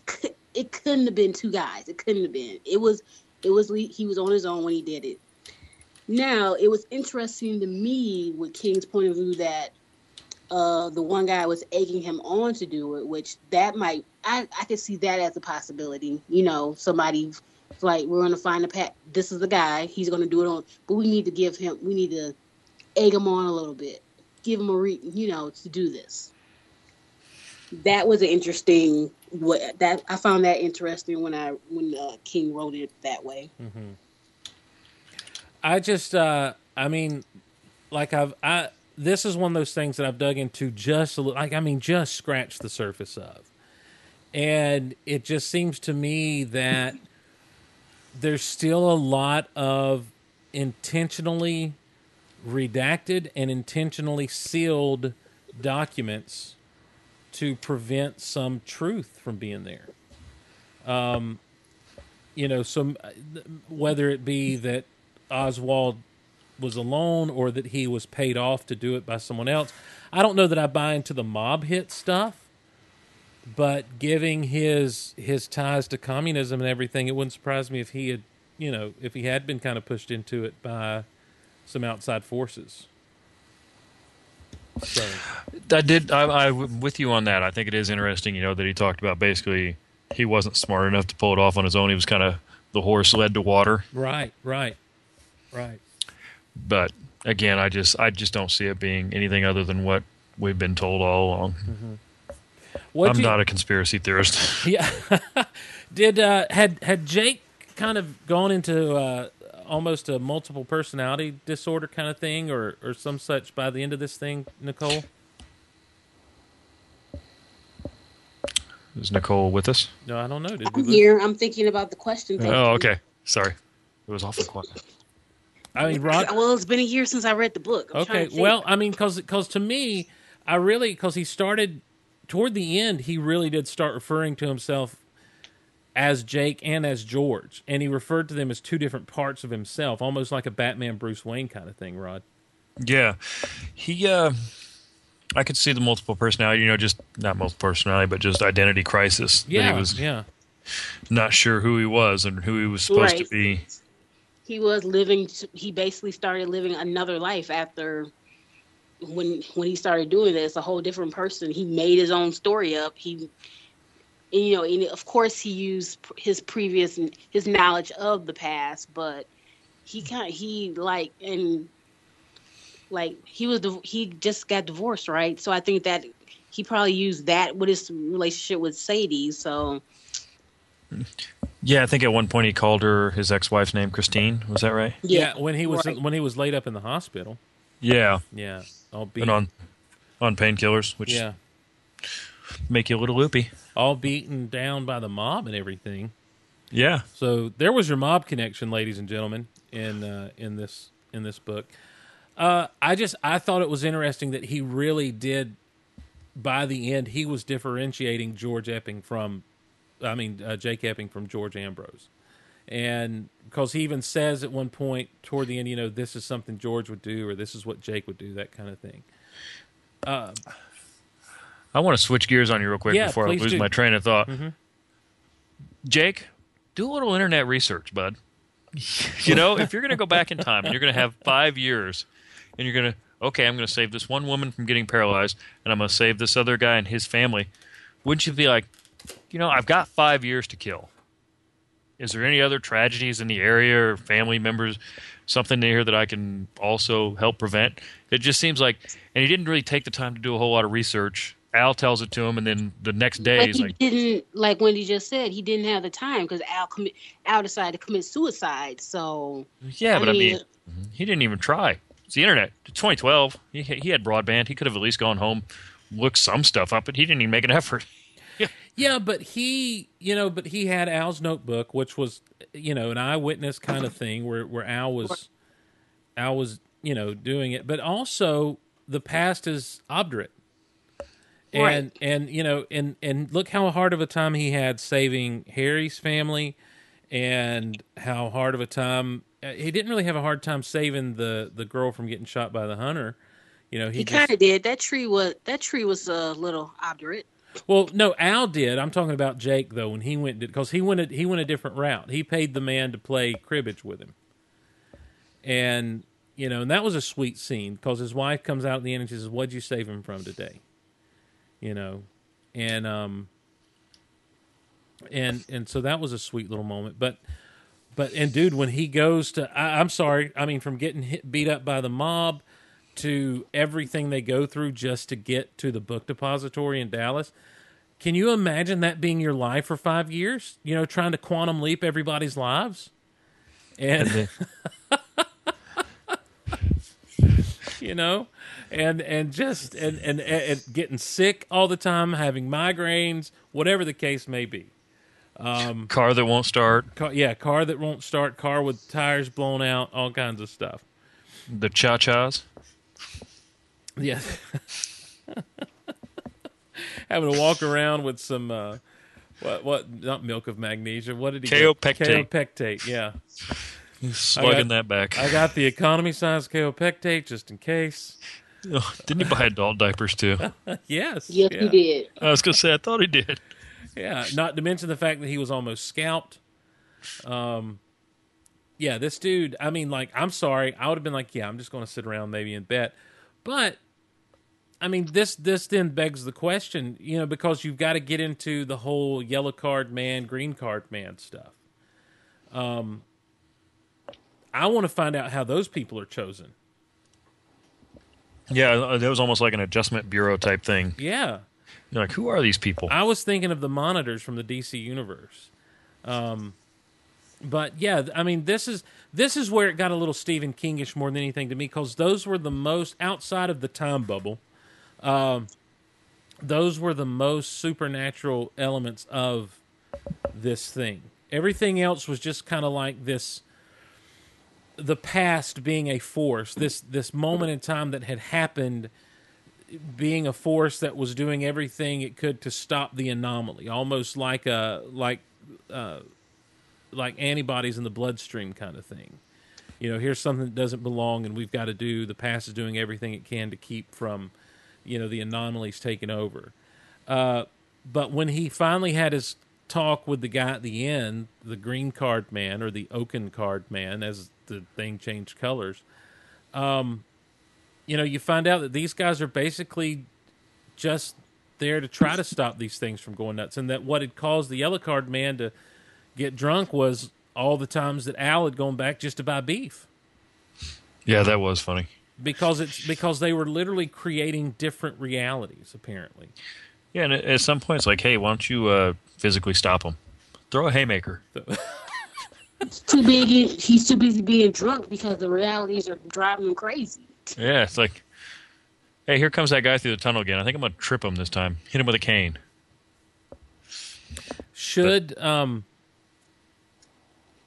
should Jake have gone on back when he went back in time? Should he have gone back to Sadie and just and just forgot JFK?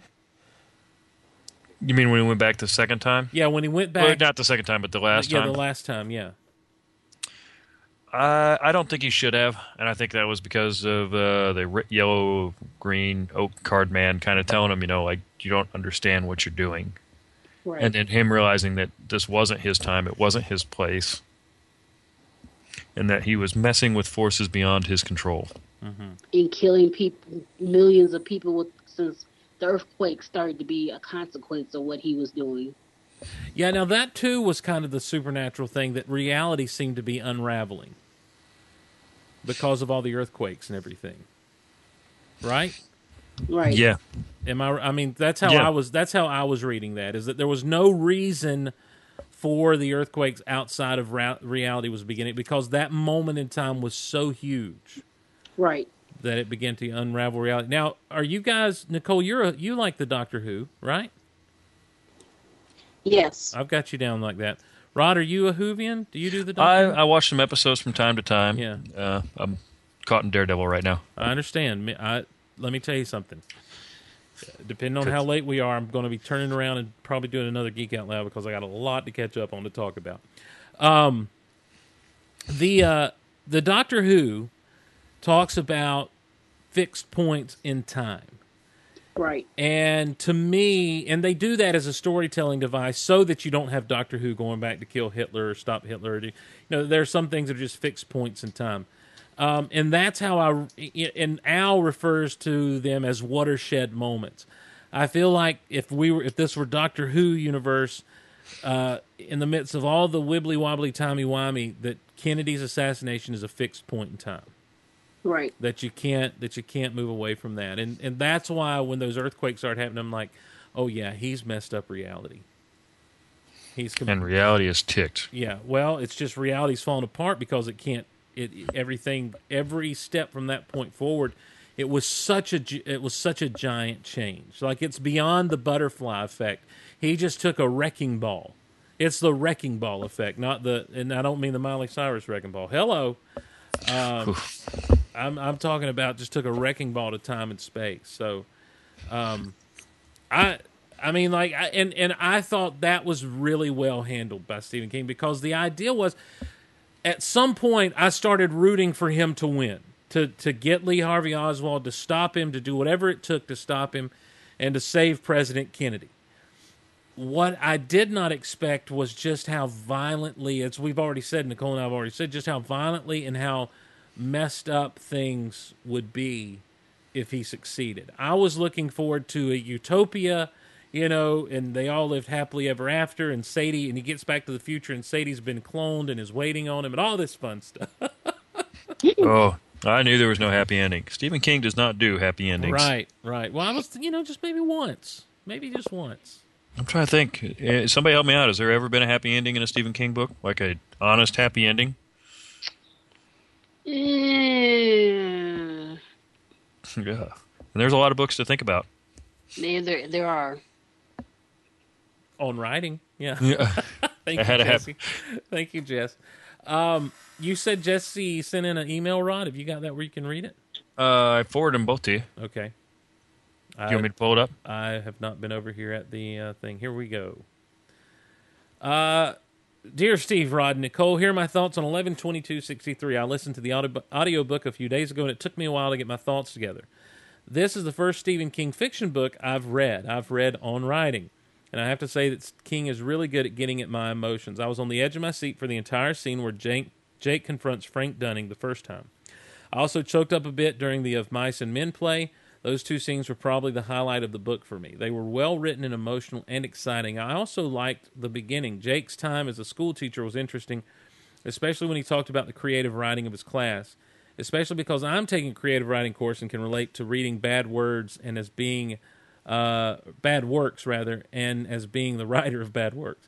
I also liked how the papers tied back around to the rest of the plot. The rest of the book was good overall, but I had quibbles. Minorly, I felt Jake was too much of a Gary Sue or whatever an author insert character is. He's a school teacher. He's uh, same as King. He has a dialogue expressing his ideas on banned books for no other reason than let King have a chance to talk about it. Even touches on religion and politics. I think reflecting King's own views. I don't necessarily disagree with King's thought thoughts. It was just annoying that he was so obviously an insert of the author who spoke about the things sometimes solely allow to allow the author to talk about it. Another thing that bugged me was the fact that Jake kept teasing the future. For example, he would say something like, "I didn't know then, but other troubles would get in my way."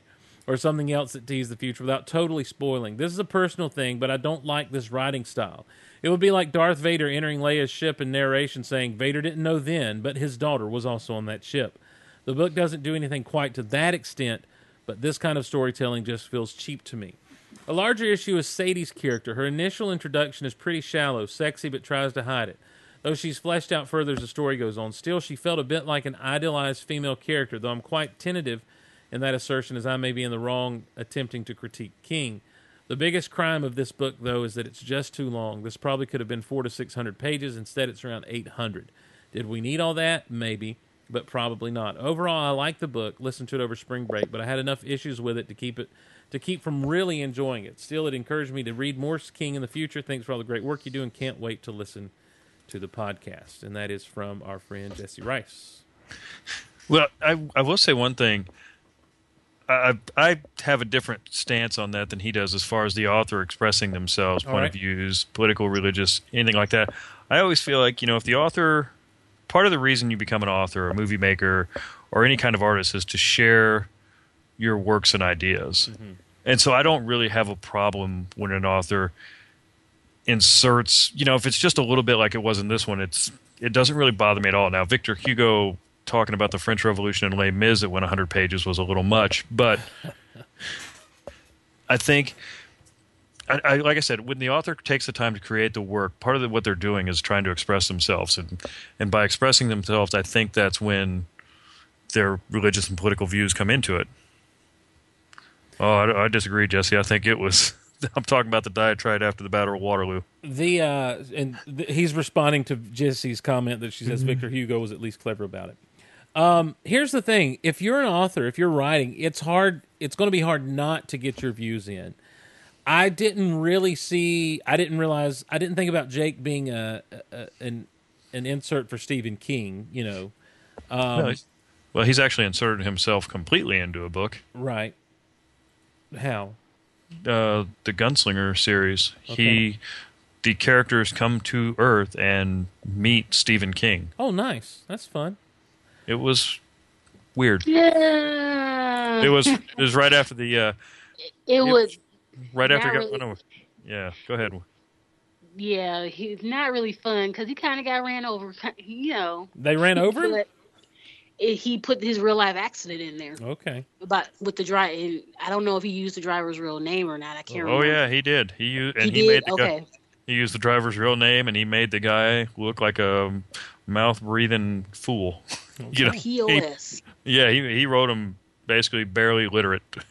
mm-hmm. Well, So I mean, he, and like I said, they, he wrote himself. They met the author. I can't remember what they called him in the book, but it was Stephen King. well now, So this is a minor insertion by his right. Well, but here's what I'm saying is is I I never read the character as being that, but I can see where Jesse would see that because when she started bringing up, I'm like, yeah, I guess so. But any author is going to be writing from his or her viewpoint, and if you do that, and if you and if you're and if you're taking someone who's from uh, 2011, I believe is where Jake was from, the year of, the year of Jake, um, and and inserting them 50 years into the past, they're going to have different viewpoints and different ideas about things that are being said and done at the time, and and and so you're going to have things slip out as far as your reaction to, uh, you know, the whole um, Holden Caulfield thing that kept getting brung up was was interesting, and and it's you know, it, it is what it is for him to do that, but I don't. It didn't bother me so much. No, no, that's what I was trying to say. It doesn't. I think you write what you're familiar with. Yeah. I mean, I'm I'm not going to write the story about a Japanese American living in California in, in the 40s. I mean, it's just Right. something I'm not going to be able to get my head into at all. Well, I yeah, I, and so, but I do agree with the book being too long. I, I think that there, I think there could have been some good edits. Oh, absolutely. So Um, what was it? I lost my train of thought, Steve. Jump in. oh, I'm sorry. Um, Nicole, do you have any thoughts that you want to jump in and save me from blundering because I've lost myself there? Well, you derailed me in a scap in a chat in a Skype. Well, I thought you'd be used to that with with Daniel being around. Yeah, well, I haven't heard from Daniel tonight. and I'm kind of my feelings are kind of hurt. 912-386-4294 is the number to call in if you want to talk about 1122-63. Be prepared to give your thoughts on the Kennedy assassination and um and uh and and this book as well. So, uh thoughts on the character of Sadie. Jesse said that uh thought that Jesse thought that Sadie was too much the idolized female. Did you guys get that? Uh, I thought she was a little tropish, but not terrible. I mean, the klutzy pretty girl that's not that's pretty and doesn't know it. Right. Uh, well, I, Mm, just- I think that's kind of a first for King because he usually doesn't. When I think if I've read too much King, but it's I feel like that's the first for him because when it comes to his female characters, he doesn't really. I don't think I ever remember him categorizing one like that before. I, I can't. Again, I can't speak. You're going to be our king expert, Nicole. So, be ready for that. The three one six area code. Hello, hello. Hello, it's Matt Marks. What's happening, Matt Marks? Talk to me about the Kennedy assassination. Well, I remember nothing because I wasn't born yet. I understand, but do you think it was? Do you think it was a lone gunman, or do you think there's a conspiracy? Do who? Uh, wasn't it? Uh, wasn't it that guy from Watchmen? The comedian? Yeah, he did it, right? Mm, I don't know. Did According to that universe, yeah. it, oh did he? Did the comedian kill Kennedy according to that universe? Well, Yep. I think it was kind of comic book and in the implied in the comic, and then more implied in the opening of the movie. Okay. I actually read a series of books one time where it was a John Dillinger assassination. really. Yeah, well, actually, there were six John Dillingers. There were six brothers, and they were all named John Dillinger, and they all looked alike. Well, according to the X Men movies, it was Magneto. That's true. Oh, that's right. So, uh, anyhow, so what did you think of this book, Matt? This book was fantastic. I uh, I've never read a Stephen King book before this one, um, so I really didn't know what to expect. But I saw time travel and thought it would be a good read, and uh, I did the audio because I saw how many pages it was and Right. knew I wouldn't get through that in a month. Um, but the audiobook was really good. Uh, I think um, I think the fact that it's first person kind of helped get through.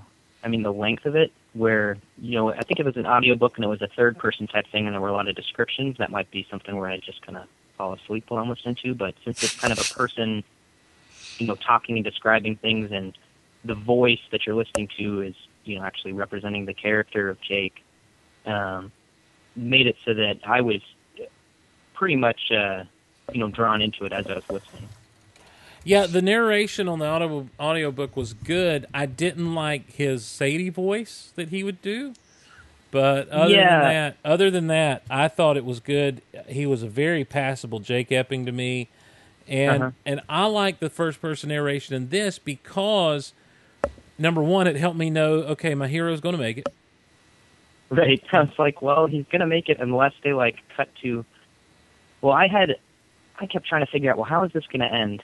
Because I was thinking, I I made the assumption, which I mean, it's a fiction book, but I kind of assumed, well, Kennedy dies, so it has to end up with him being dead, right? Mhm. But I made that assumption watching uh, Inglourious Basterds and was a little shocked when they gunned down Hitler in that theater, Right. So Right. so spoilers. yeah, so this guy but the guy Craig Wasson is his name. Uh huh. and uh, and I thought he did a really good job. And, and that first person narration to me, I especially like the part where he's talking. He's like, and so I was working on two books, this one that you're reading now, and another one. And I'm like, well, I want to see how he, I want to read the other one now. Oh, the the murder story. Yeah, the Maine murder story, yeah. Later took place in Dallas. Yeah. Yeah, I want to. I want Stephen King to sit down and write that murder story by Jake Epping by Stephen King. I'm Yeah. surprised, surprised he hasn't. But I mean, Well, uh, I was go ahead. Oh, I was I was wondering if, and I can't remember if he gave a lot of details on what the murder was. I was wondering if maybe he was using the um, oh, what's the the janitor's dad or that murder story as like the central plot, or if he was using some real experience or something he had read about while he was there, or if he was just kind of making something up. Oh, it, you know what? I I do think I remember wondering at one time if that was it, but that's a good point because you know that that would have been a good story. Mm-hmm. Yes, and it wouldn't have been. It's one of those deals where he could have told the story and nobody would have known that it was what should have happened. They would have thought, man, Right. you're you're twisted for coming up with this. Killed them all with a hammer, really? Where'd you come up with that? That's Uh, not necessary at all. Yeah. Well, and I don't know um, if one of you have read some other Stephen King novels. The description that he gives of the story does it fit one of Stephen King's other books, and maybe it's kind of a like a cameo reference type thing to that, or Which which is that? The Dunning murders? well, I- no, the um, the the other book he says he's writing. Oh, uh, Nicole. Oh, refresh my memory. What was the? He's writing a book that's basically about the murders in Derry, and um, that was it. No, he's talking about uh, Henry's dad and how he Oh, killed I the was gonna family. say. So yeah, 'cause the only I don't. book, I, yeah, I don't the only thing that. that's really based in Derry is it. it. okay, yeah, I don't. I don't remember any other. Oh, books. it is based in Derry. Yes. Yeah, it is based in. Oh, Derry. okay.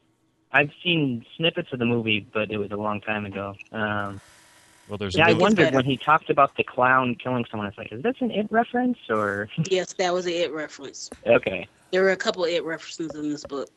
in gotcha. well, here's the thing. In Derry, there was that that area where he said he went, and there was like something was living down in there. That was it. Okay, all right. Hmm. because it really okay it y- used the clown as a it was like it is not really a clown. It was really takes a big form. mutant looking spider. Ooh, yeah it takes the form of a clown. It was not uh, it's, it isn't a clown. It's a in which it has shown up in other stephen king. Has showed up in the gun in like one of the towards the end of the gunslinger it showed up in there as its original as its true form not as the clown. So yeah it is it's it's in a couple of stephen king's books hmm. Yeah, he's really started trying to tie all his books together lately. I don't know what's going on with that. because there's Okay, money so to the be made. implication was that, that events of it were going on while Jake was back there in Derry, or Yeah, they were just starting. Yeah, Cool. well, it has been around for centuries, so it was really what they were talking about in A prequel. 11 2263 it was the be- it was really the beginning of it for the young char- the characters when they were younger So okay, if, 'cause- Richie yeah, and if I remember, it was it's about- about, them when they're kids and then they grow up and then they're Right. they come back to their town or something. And right okay, so so what you're telling me is Jake Epping was in the prequel to it.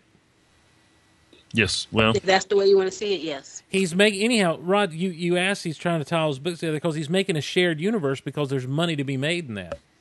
I guess. that's the thing Well- these days. Well, in the Gunslinger series, they cross over into the Stand, uh, It, the Real World. Not that horrible MTV show. Oh, I thought I was like, really the T- the MTV show? Which season? They run into Miz. Uh, I'm glad I got you there, Nicole. I was waiting. I, um, so now that makes me want to go read more Stephen King books. Yeah. Where should You- I start? Well, if you like this one, he did write The Green Mile was his. Mm-hmm. Shawshank Redemption was his. They mentioned Shawshank, by Shawshank- the way. Oh, Yeah, they that- did mention Shawshank, just the prison. Yeah, I That noticed a- that too. It was a Did Shawshank novella. Real prison? Shawshank is originally Shawshank is a short story in one of his short story collections Right. Huh. And it's a great movie, by the way. it is Fantastic. I, I geeked out when they mentioned Shawshank. When he's like, "Yeah, you'll send Jeff to Shawshank," I'm like, ooh!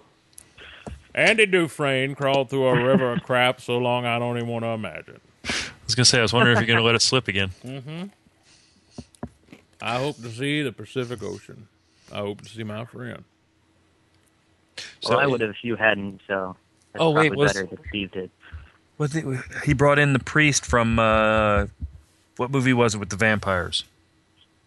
Uh, interview. Um, uh, uh, shoot, what's that one? Salem's. Salem's Lot. Salem's Kiefer Lot. Sutherland. Salem's Lot. Kiefer Yeah, he- Sutherland. not lost, Yeah. not lost Salem's Lot.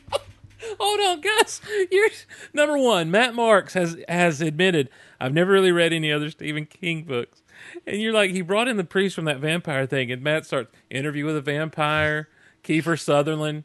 He threw out I'm just- Kiefer Sutherland. I'm peripherally aware of movies that are based on Stephen King, and probably haven't seen most of them either. Interview was done by Anne Rice, was the author of Interview with Oh, Vampire. okay. Yeah. and Kiefer Sutherland was in The Lost Boys, which I don't think has anything to do with Stephen King, does it? Wasn't the. Lost Boys Stephen King? Well, they were kind of lost boys in Salem Lot, so I mean, kind of, sort of. Okay. Oh no, no, the other the other Kiefer Sutherland movie with the railroad and the kids. That's a Stephen King, right? Stand, by, Me. Yep, that is. It's a short story. That's That one Well, of in those. my mind, It's it's just another a short jumble story. of nonsense. Yeah, he. Uh, I like Stephen King a lot more when he's not doing horror, because I do think he's a very good author. I just I'm not as big a fan of his horror, and that's kind of what he's known for, unfortunately. Uh, and that's why I haven't read him because I am not really interested in reading horror. See, that's the thing is I'm scared to. Well, I'm all about the horror. I've read the majority of Stephen King's works. Mm-hmm. Well, now for the longest time, and maybe still, is is his is Stephen King's big opus The Stand? Would that be? I would say The probably. Stand and well, the Gunslinger might be a little bit bigger. Well, if you put the Gunslinger all together, it is absolutely. Well, Yeah. I I just mean as far as his his definitive work. I would put the stand up there. Yes, probably the stand. It it depends on which. If you're some- if you're if you're going depends one on the fan. Yeah, it depends on the fan of Stephen King. Okay. Because some will say some will say the stand, and then others will say the Gunslinger. Mm-hmm. now if you count the Gunslinger as the entire series, then yes, probably Gunslinger. Yeah. But You know, if what you is the stand about? The Uh, the plague apocalypse. the plague that wipes out the majority of the population and the survivors fighting to take on an evil superhuman of some sort in Las Vegas. It's basically his take on the Book of Revelation, isn't it? Pretty much. Yeah, that's actually not a bad. But also, that character, there's a character in there, Randall Flagg. He Mhm. also showed, He shows up in the Gunslinger series, Well- and in another in another Stephen King book that I don't think many people have read.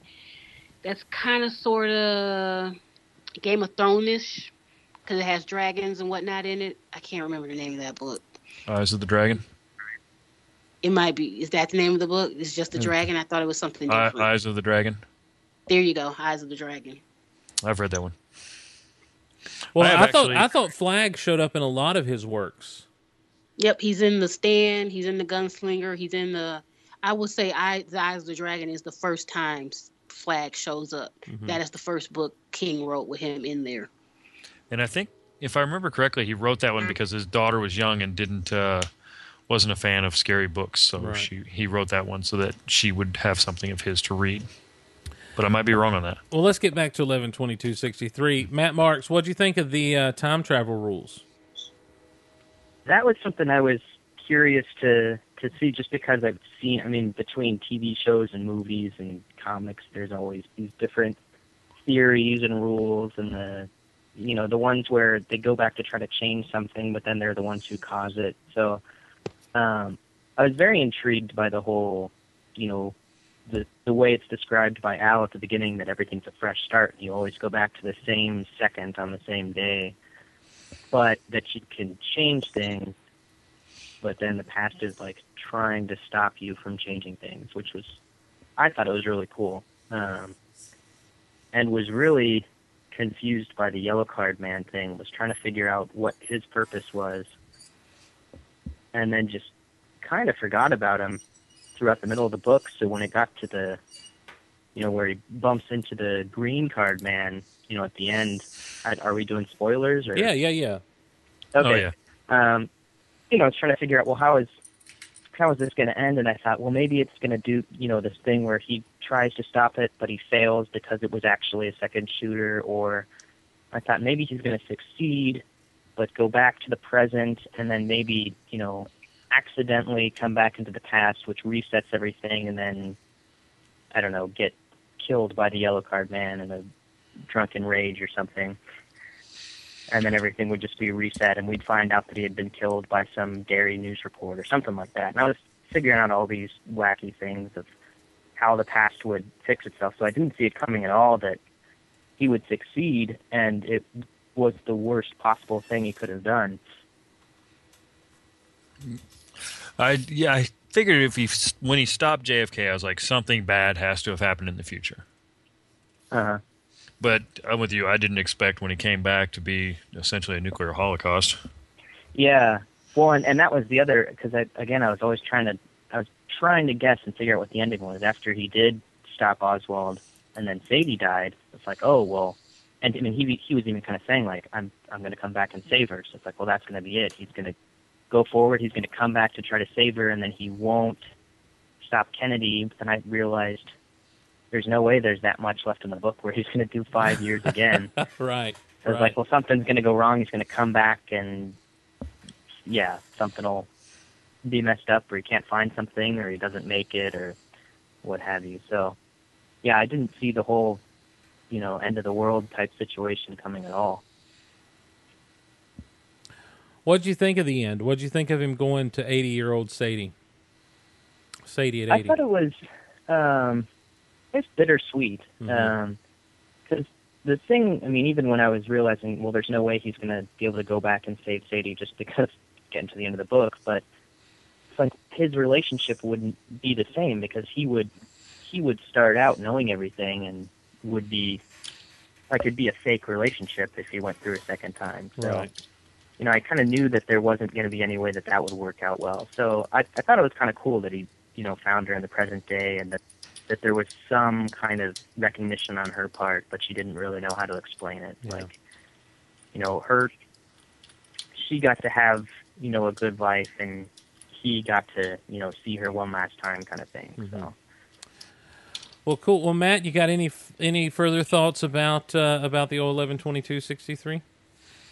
Oh yeah, I wanted to ask when you you said you didn't like the the narrator's voice for Sadie. Did you just was it one of those things where it's a guy doing a woman's voice? Where did it just sound like a guy to you? Well, you know, not yeah. like well, the- number one, it made Sadie sound ugly. Two, I didn't like his inflections and stuff, and I didn't like. I mean, like, I need to see the written word how it's written, but he puts Uh-huh. on this this this accent that's not a Texas accent at all.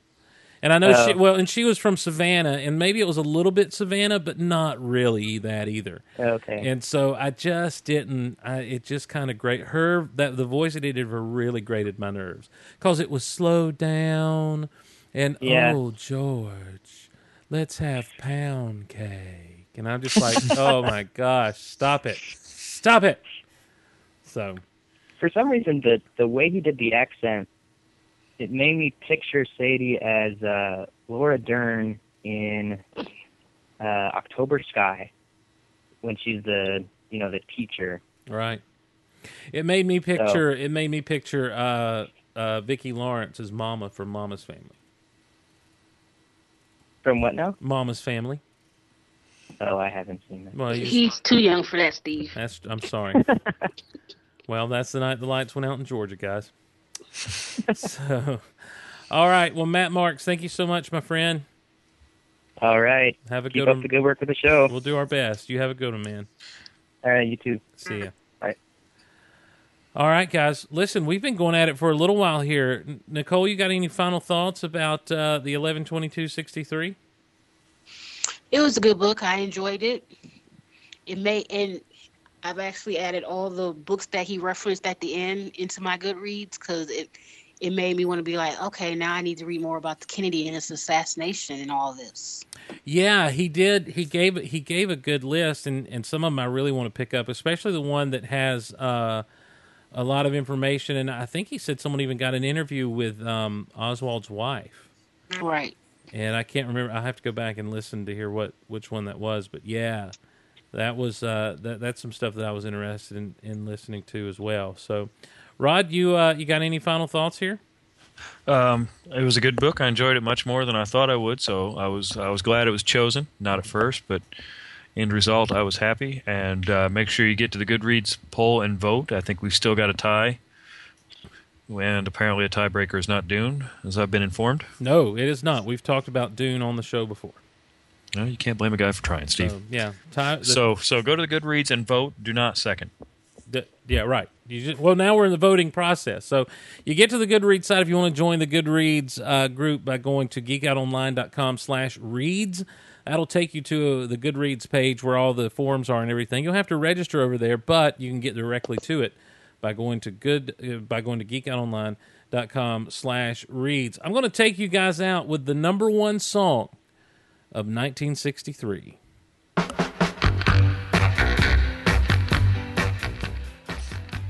You can follow all of us on Twitter. You can follow Geek Out Loud at Geek Out Loud, at GOLiverse for all of the GOLiverse shows, at GOLiverse Reads for the GOLiverse Reads specific stuff that goes on. You can follow Rod at Rod B. Johnson. Nicole is CO98 for life. Is that right? That is right. And that stands for Class of 98 for life, guys. She's showing her school pride. Uh, so CO98 for life is Nicole. And uh, I said I'm at Steve Glosson, didn't I? I guess so. I have now.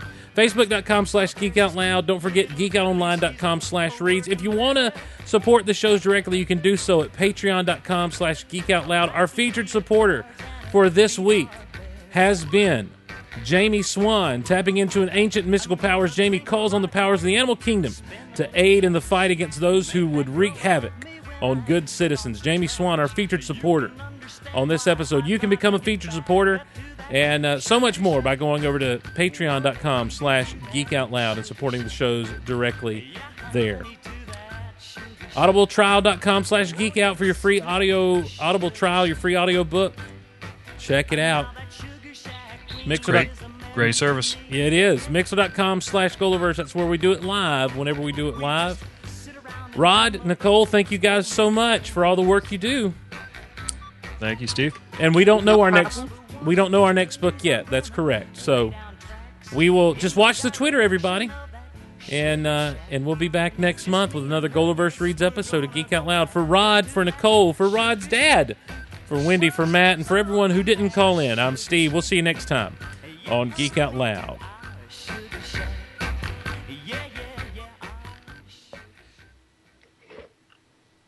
Sugar Shack was the number one song of 1963. That was a straight up cut.